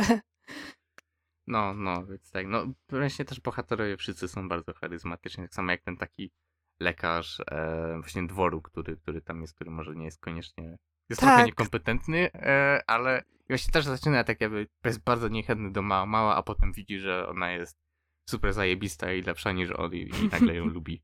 No, no ja w ogóle fajne te postacie, nawet mhm. e, jak e, właśnie ta jedna z tych tam dworu, ale tej drugiej konkubiny, jak się w, wystraszyły jej, to, to te miny w ogóle mało, mało też są zarąbiste, jakie, jakie tam ten tak. e, groziło. Jak przybiera, te... jak przybiera chibi formę, to też jest no. bardzo fajne zawsze. E, no, z, z, tak, no, zapis niedzielki jest super. E, trochę mi się nie podobał opening i ending. Znaczy, piosenka w openingu i endingu jest okej, okay, ale sama animacja jest taka bardzo ładowa, moim zdaniem. Mm-hmm. E, zwłaszcza w endingu, gdzie to jest tak jakby e, nie wiem, sześć klatek animacji zapętlonych e, no, w kółko. I tylko no, ale o, nawet o openingu tak jakby ostatni kadr to jest po prostu key visual tego anime. Mm-hmm. E, i, I też jakiś taki Um, trochę nie, jakby zabrakło trochę wyobraźni, mam wrażenie, dla strony wizualnej tego openingu, ale piosenka w obu jest okej. Okay. Mm-hmm. Nie, nie porwała mnie na razie, jakoś nie, nie, nie, za, nie zapadła mi w głowę, ale, ale jest, jest w porządku. Mi trochę opening więc... zada- zapadł, tak yy, mm-hmm. przyjemnie. Mm. A więc ja, ja polecam zielarkę, ty polecasz zielarkę. Oczywiście. I... Tak. Nie wiem, czy sięgnę po mangę, raczej nie, wolałbym sięgnąć po light novel, bo jeśli chodzi o mangowe adaptacje light novel, tak nie ufam im za bardzo. ale, ale, ale też nie lubię czytać książek cyfrowo, więc yy, musiałbym sprowadzać, a to kosztuje. Właśnie nie wiem, jak to jest z zielarką, bo yy, ostatnio tak patrzyłam, yy, znaczy na yy, tam chyba wiki związanej z zielarką, weszłam sobie na mało, mało, bo chciałam coś tam poczytać i pokazało mi się, że też jest powieść, że pokazało mi jakby mało, mało, która wygląda nie, że w light novel, tylko że w powieści. I w sumie tak? to nic... I nie mogłam nigdzie znaleźć nic na temat tej powieści, ale jak wejdziesz sobie... E... Nie wiem, tylko że to trzeba będzie wpisać... E... E... A... Czekaj, bo to jak to apo... Tak. E... Aha, e, czekaj. A nie, dobra, nieważne. Jak wejdziesz sobie na wiki, The Apothecary Diaries. Yy, i tam o, będzie... widzę. Jest, patrzę na angielską Wikipedię, jest, że, um, że, że ta light novel była najpierw publikowana na e, jakiejś stronie internetowej, e, później kupiona przez jakieś wydawnictwo, tak? E, czy jakoś tak? Oni najpierw, że najpierw opublikowali serię jako książka z jedną tomem, a potem w dwa tysiące dwunastym jako light novel w dwa tysiące czternastym. A, no to się wyjaśniło. I chyba o to chodzi, mi się wydaje. Bo nawet pokazali, jak ona wygląda w tej powieści jakby, czyli tym, pewnie mhm. to jest ten web novel. E... Ale ciekawe, bo nie słyszałam. Raczej się mówi o light novel, może... Znaczy wydaje mi się, że, znaczy bo to, to zdanie tak brzmi jakby... Jakby, jakby ta pierwsza książka była potem jakby wtłoczona w serię light novel. Mhm. Tak to brzmi to zdanie. Znaczy, e, no całkiem tak możliwe, bo...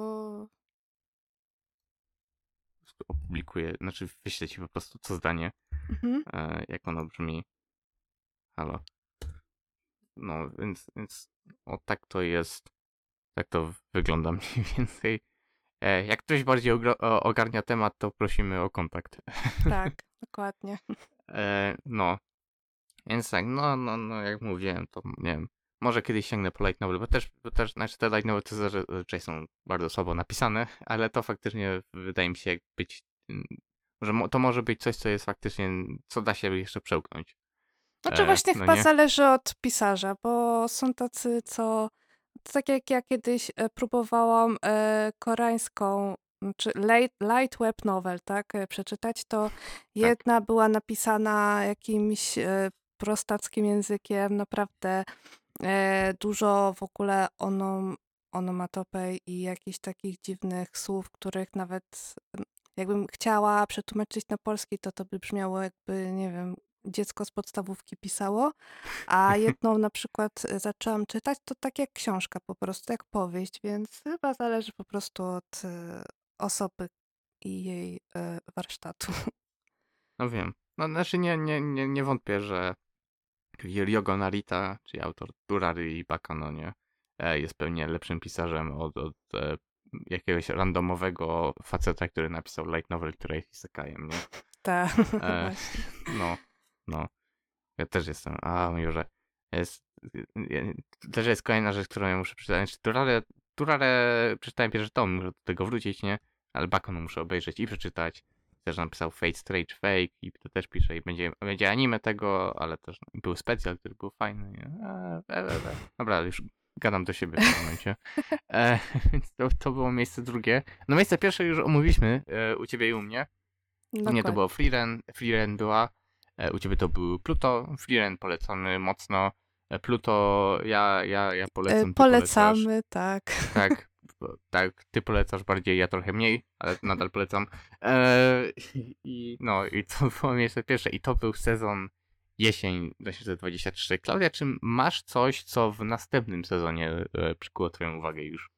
Powiem ci szczerze, że nawet nie e, zaglądałam, bo tak... E... To może zrób to teraz i ja trochę opowiem. Dobrze. E, e, więc tak, jeśli chodzi o mnie, to, to następny sezon wygląda całkiem nieźle. Myślałem, że, że, że trochę nie będzie w, w, nim nic, ale, w nim nic, ale jest kilka rzeczy, w tym kilka adaptacji, czy też sequeli, które, na które czekam. E, z takich adaptacji to Chained Soldier, jest to manga, którą e, obie, przeczytałem w tym roku. Mm, jestem na bieżąco, bardzo mi się podoba.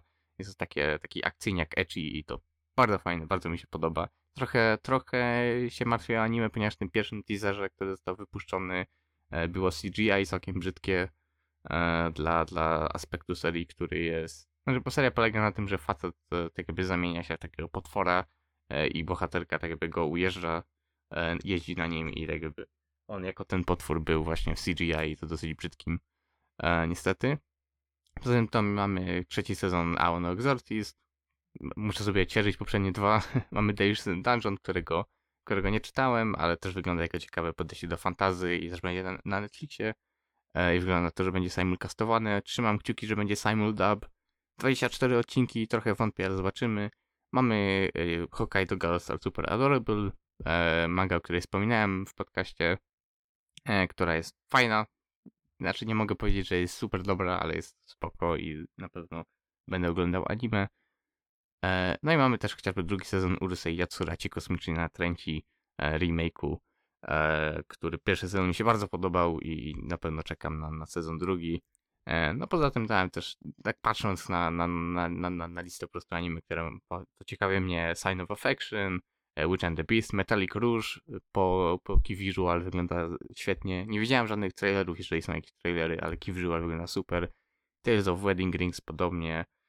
No i też Pan's Wall ma dziś wolne, które jest mangą, która też jest opublikowana od niedawna przez Studio Ghibli i to, to, to brzmi też dosyć ciekawie. Co tam u ciebie? Masz, masz coś ciekawego? E, tak, e, na pewno jestem ciekawa Solo Leveling. E, mhm. Co prawda uważam, że nadal e, Omniscient Reader's Viewpoint jest lepsze, e, ale, cho- ale w sumie tak patrząc po zwiastunach, to trochę się obawiam, że mhm. to nie będzie takie jak e, w Webtoonie, czy, czy w, e, no w sumie to nie wiem jak to powiedzieć, bo w Korei bardziej jest web novel niż light novel, no ale powiedzmy, że y, light novel.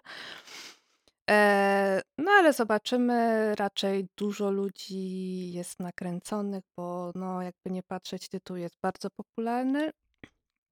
E, drugim tytułem też jest koreański webtoon, czyli Gekai Elise. E, Elise, nie wiem w sumie, czy to E się czyta, ale e, webtoon czytałam. Są lepsze oczywiście, ale i tak czekam na, na to anime, bo no mimo wszystko dobrze mi się to czytało, więc, więc mam nadzieję, że tutaj anime nie zawiedzie.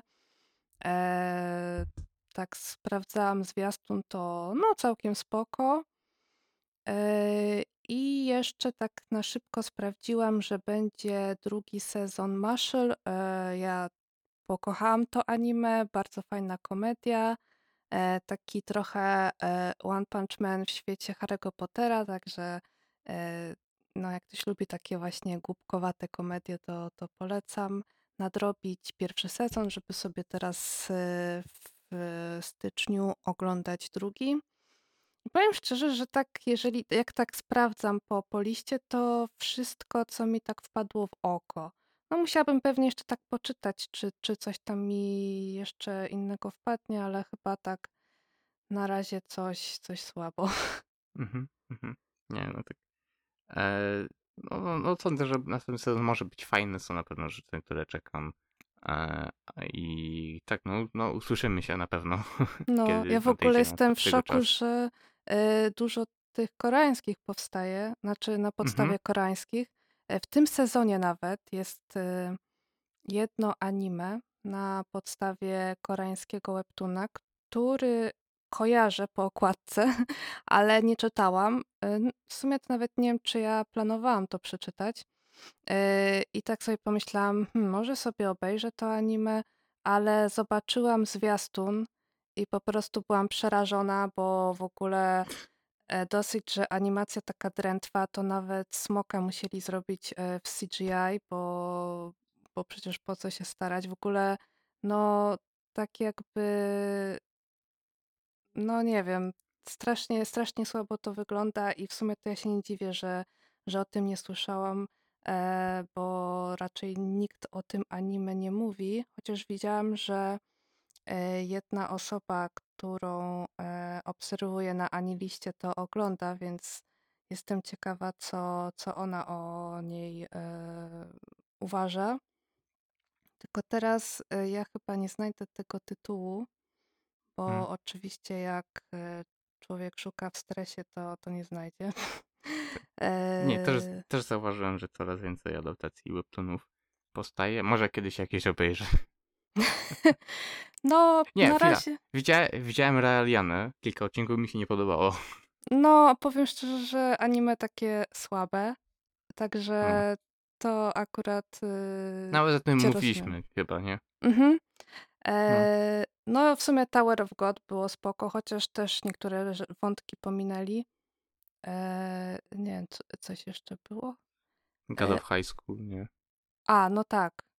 Aha, i Nobles, ale to właśnie te dwie no. adaptacje to też porażka. No właśnie te wszystkie te które adaptacje, które jak na razie wyszły, nie wyglądają jak coś, co by mi się specjalnie no, podobało. Ale ogólnie też trochę się boję, że jak wyjdą naprawdę dobre tytuły, to też schrzanią i ja po prostu tego nie chcę, bo... Ale wtedy... też ma dostać anime Senpai wa Otokonoko. Znaczy to jest chyba japońskie, nie koreańskie, ale... No tak. To też jest jakiś taki webtoon, nie? Który mm-hmm. właśnie, którego czytam i był fajny. Nie skończyłem go, go ale, ale był fajny z tego, co czytałem. No ja wiem, że jeden webtoon e, nawet na aplikacji webtoon jest e, od... Te, chyba teraz, żebym nie pomyliła się, od e, Ao Harurai. Mm-hmm. Od tej autorki, tak mi się wydaje, okay. bo tak po, po kresce okay. poznałam. E, Tylko, żebym teraz nie pomyliła, czy to o to chodzi. No nieważne, ale że też właśnie Japończycy się trochę przekonują, bo kiedyś to chyba tak mniej w webtoony wchodzili, bo jednak ta manga to taka narodowa duma, tak? Duma, I, tak. tak. Webtoon to tam jakieś gówno, tak? Koreańskie. A, a teraz tak trochę widzę, że się pojawia japońskich tytułów w formie webtoona. No, też mam wrażenie, że to ma e, związek z e, zwiększoną popularnością właśnie cyfrowych mang w Japonii. E, tak. Nawet taki ten, ten jump, e, boże, Jump Square to jest cyfrowy jump, nie? Też mhm. jest jakby coraz popularniejszy i coraz większe hity właśnie stąd no tak, tak. pochodzą. W sumie y, Real Life też jest webtoonem. No, zapomniałam no. o tym, a to też jest webtoon. E, no pierwsza, to to... Waneko się chwaliło, pamiętam, że to jest pierwsza w pełni kolorowa manga wydana A, w Polsce. No, szkoda, no. że już e, niestety się staje białym krukiem, no, ale no, już nie tuż, zdążyłam. Jak to Waneko? Te, no, nie zdążyłam niestety ten. E, dobra, ogólnie znalazłam tytuł tego anime z tego sezonu, mm. który jest koreańskim webtoonem. E, A Returner's Magic Should Be Special. I to jest... Nie brzmi zachęcająco, co? Tak, po, ja, po koreańsku tego nie przeczytam. Po japońsku też, bo nie ma sensu. No, ale ogólnie to jest takie typowe, typowy webtoon, gdzie gościu, który e, jakby cofa się w czasie, tak, i, i tam się staje potężniejszy. No, są... Patrzę, patrzę właśnie na screen tego anime i wygląda brzydko. No, ale powiem ci, że porównałam sobie z webtoonem, to ja nie wiem czemu, ale w webtoonie on wygląda o wiele, znaczy nie, że staro, ale dojrzalej, bo tutaj mhm, to zrobili widzę, no. z, z niego jakieś takie dziecko w ogóle, jakieś, nie wiem, licealistę nawet jeszcze przed... Typowy, typowy protagonista isekaja. Tak, tak, tak. A, a tutaj w tym koreańskim tak patrzę, że on jednak wygląda tak Wygląda inaczej. bardziej jak protagonista Tarczownika. No, ale jeżeli... Ale też widzę hmm, inne ilustracje, w których wygląda nieco młodziej. Mhm. O, anyway, nieważne. No, jeżeli chodzi o tego typu y, fabułę, to jednak są lepsze tytuły, bo, bo też podobne czytam, także no nie ma sensu chyba zawracać sobie głowę takimi. No. No widzę, że Dobra. jeszcze w tym, tym sezonie Tokyo Revengers, ale powiem szczerze, że ja to dropnęłam, bo mm, jakoś tak średnio mi się... No ja, ja już w pierwszym sezonie. No, znaczy ja w sumie I, pierwszy sezon cały. Z tego co wiem to dobrze. To było takie śmieszne, kiedy był ten mem, o, bo potem jak się ta maga skończyła i wszyscy nienawidzieli zakończenia tak. memu o, Dis- o Disney Revengers i teraz, no, no cóż, mamy prawdę. Takemichi jest księżniczką Disneya. E, tak. A w sumie to jest to anime i w ogóle manga jest genialna, bo y, praktycznie mało kto lubi głównego bohatera i on w ogóle jest jakby odsunięty wiem. na bok. To jest genialne. Wiem, wiem. No. No, Dobra, chyba tyle. pies mi się dobija do drzwi, więc warto, warto kończyć. A, dobrze. Więc tak. Dziękuję, Klaudia, za przybycie tutaj na ten odcinek podcastu. Kiedy się usłyszymy znowu, nie wiem. Postaram się, żeby to było najpóźniej na podsumowaniu roku. Mam nadzieję, że więcej z nas zacznie coś tam oglądać, bo jak widzę, dwie pewne osoby trochę też się opuściły. Tak, no u jednej trochę to jest niemożliwe, ale dobra. No tak, ale no tak. Druga nawet nie udostępnia e, aktualizacji na Aniliście, więc nawet nie wiadomo, tak. Czy coś ogląda. A, to, ta, no to się, to, ta, to Kamil się rozleniwił, to prawda. Tak. Sorry, że, że mówię, kto to jest, ale bierz się do roboty, człowieku. E, no, e, tak, zaraz będzie się odgrzać, że nie zmontuję odcinka. Właśnie e, się tak śmieję, było. Że zaraz będzie słuchał i nam powie, co myśli o tym. Tak. Kochamy cię. Wcale nie. E, no, ale tak. Gdy, to jest też zabawne. Jak, jestem ciekaw, jak to będzie wyglądać, ponieważ gdybym miał wybrać ulubiony anime roku w tym momencie, to bym powiedział, że Frieren. Ale jutro może tak nie być, ponieważ jutro wychodzi na Netflixie Scott Pilgrim zaskakuje. Jeżeli liczymy to jako anime, a wydaje mi się, że powinniśmy, to wydaje mi się, że to może być mój numer jeden, ponieważ kocham komiks, kocham oryginalny film. I, i, I to anime wygląda niesamowicie i nie mogę się doczekać już, już, już jutrzejszego dnia, o mój Boże. To powiem ci, że ty chyba, y, chyba na podsumowaniu roku będziesz miał problem z wymyśleniem topki. Ja? Czemu? No bo masz dużo ulubionych anime, czy nie? Na pewno? Nie. No nie wiem, no znaczy, teraz... Mówię, że generalnie, mówiłem, że w tym generalnie w tym roku mam wrażenie, że anime, które oglądałem w tym roku są słabsze od anime, które oglądałem w tamtym roku, nie? No tak, ale no nie wiem, no tak mi się wydawało, może się mylę. No nie, zobaczymy, no jeszcze nie układałem topki roku, bo rok się nie skończył. No nie. Ale, ale no zobaczymy, co tam będzie. E, jeszcze raz dzięki za przybycie i dziękuję słuchaczom za, za wysłuchanie. E, ja również polecam, dziękuję. Tak, tak, polecam wbić na, na, na, na Twittera, Facebooka, Instagrama. Polecam wbić na nasz serwer na Discordzie, jak najbardziej oczywiście polecam tutaj wpić i się przywitać i pogadać i zacząć jakieś tematy z nami, chętnie, chętnie porozmawiamy, e, więc tak, jeszcze raz dziękujemy za słuchanie, ja byłem Bartek, była ze mną Klaudia i usłyszymy się w przyszłości w sferze dźwiękowej, sieciowej. E, do usłyszenia, pa! Pa, pa!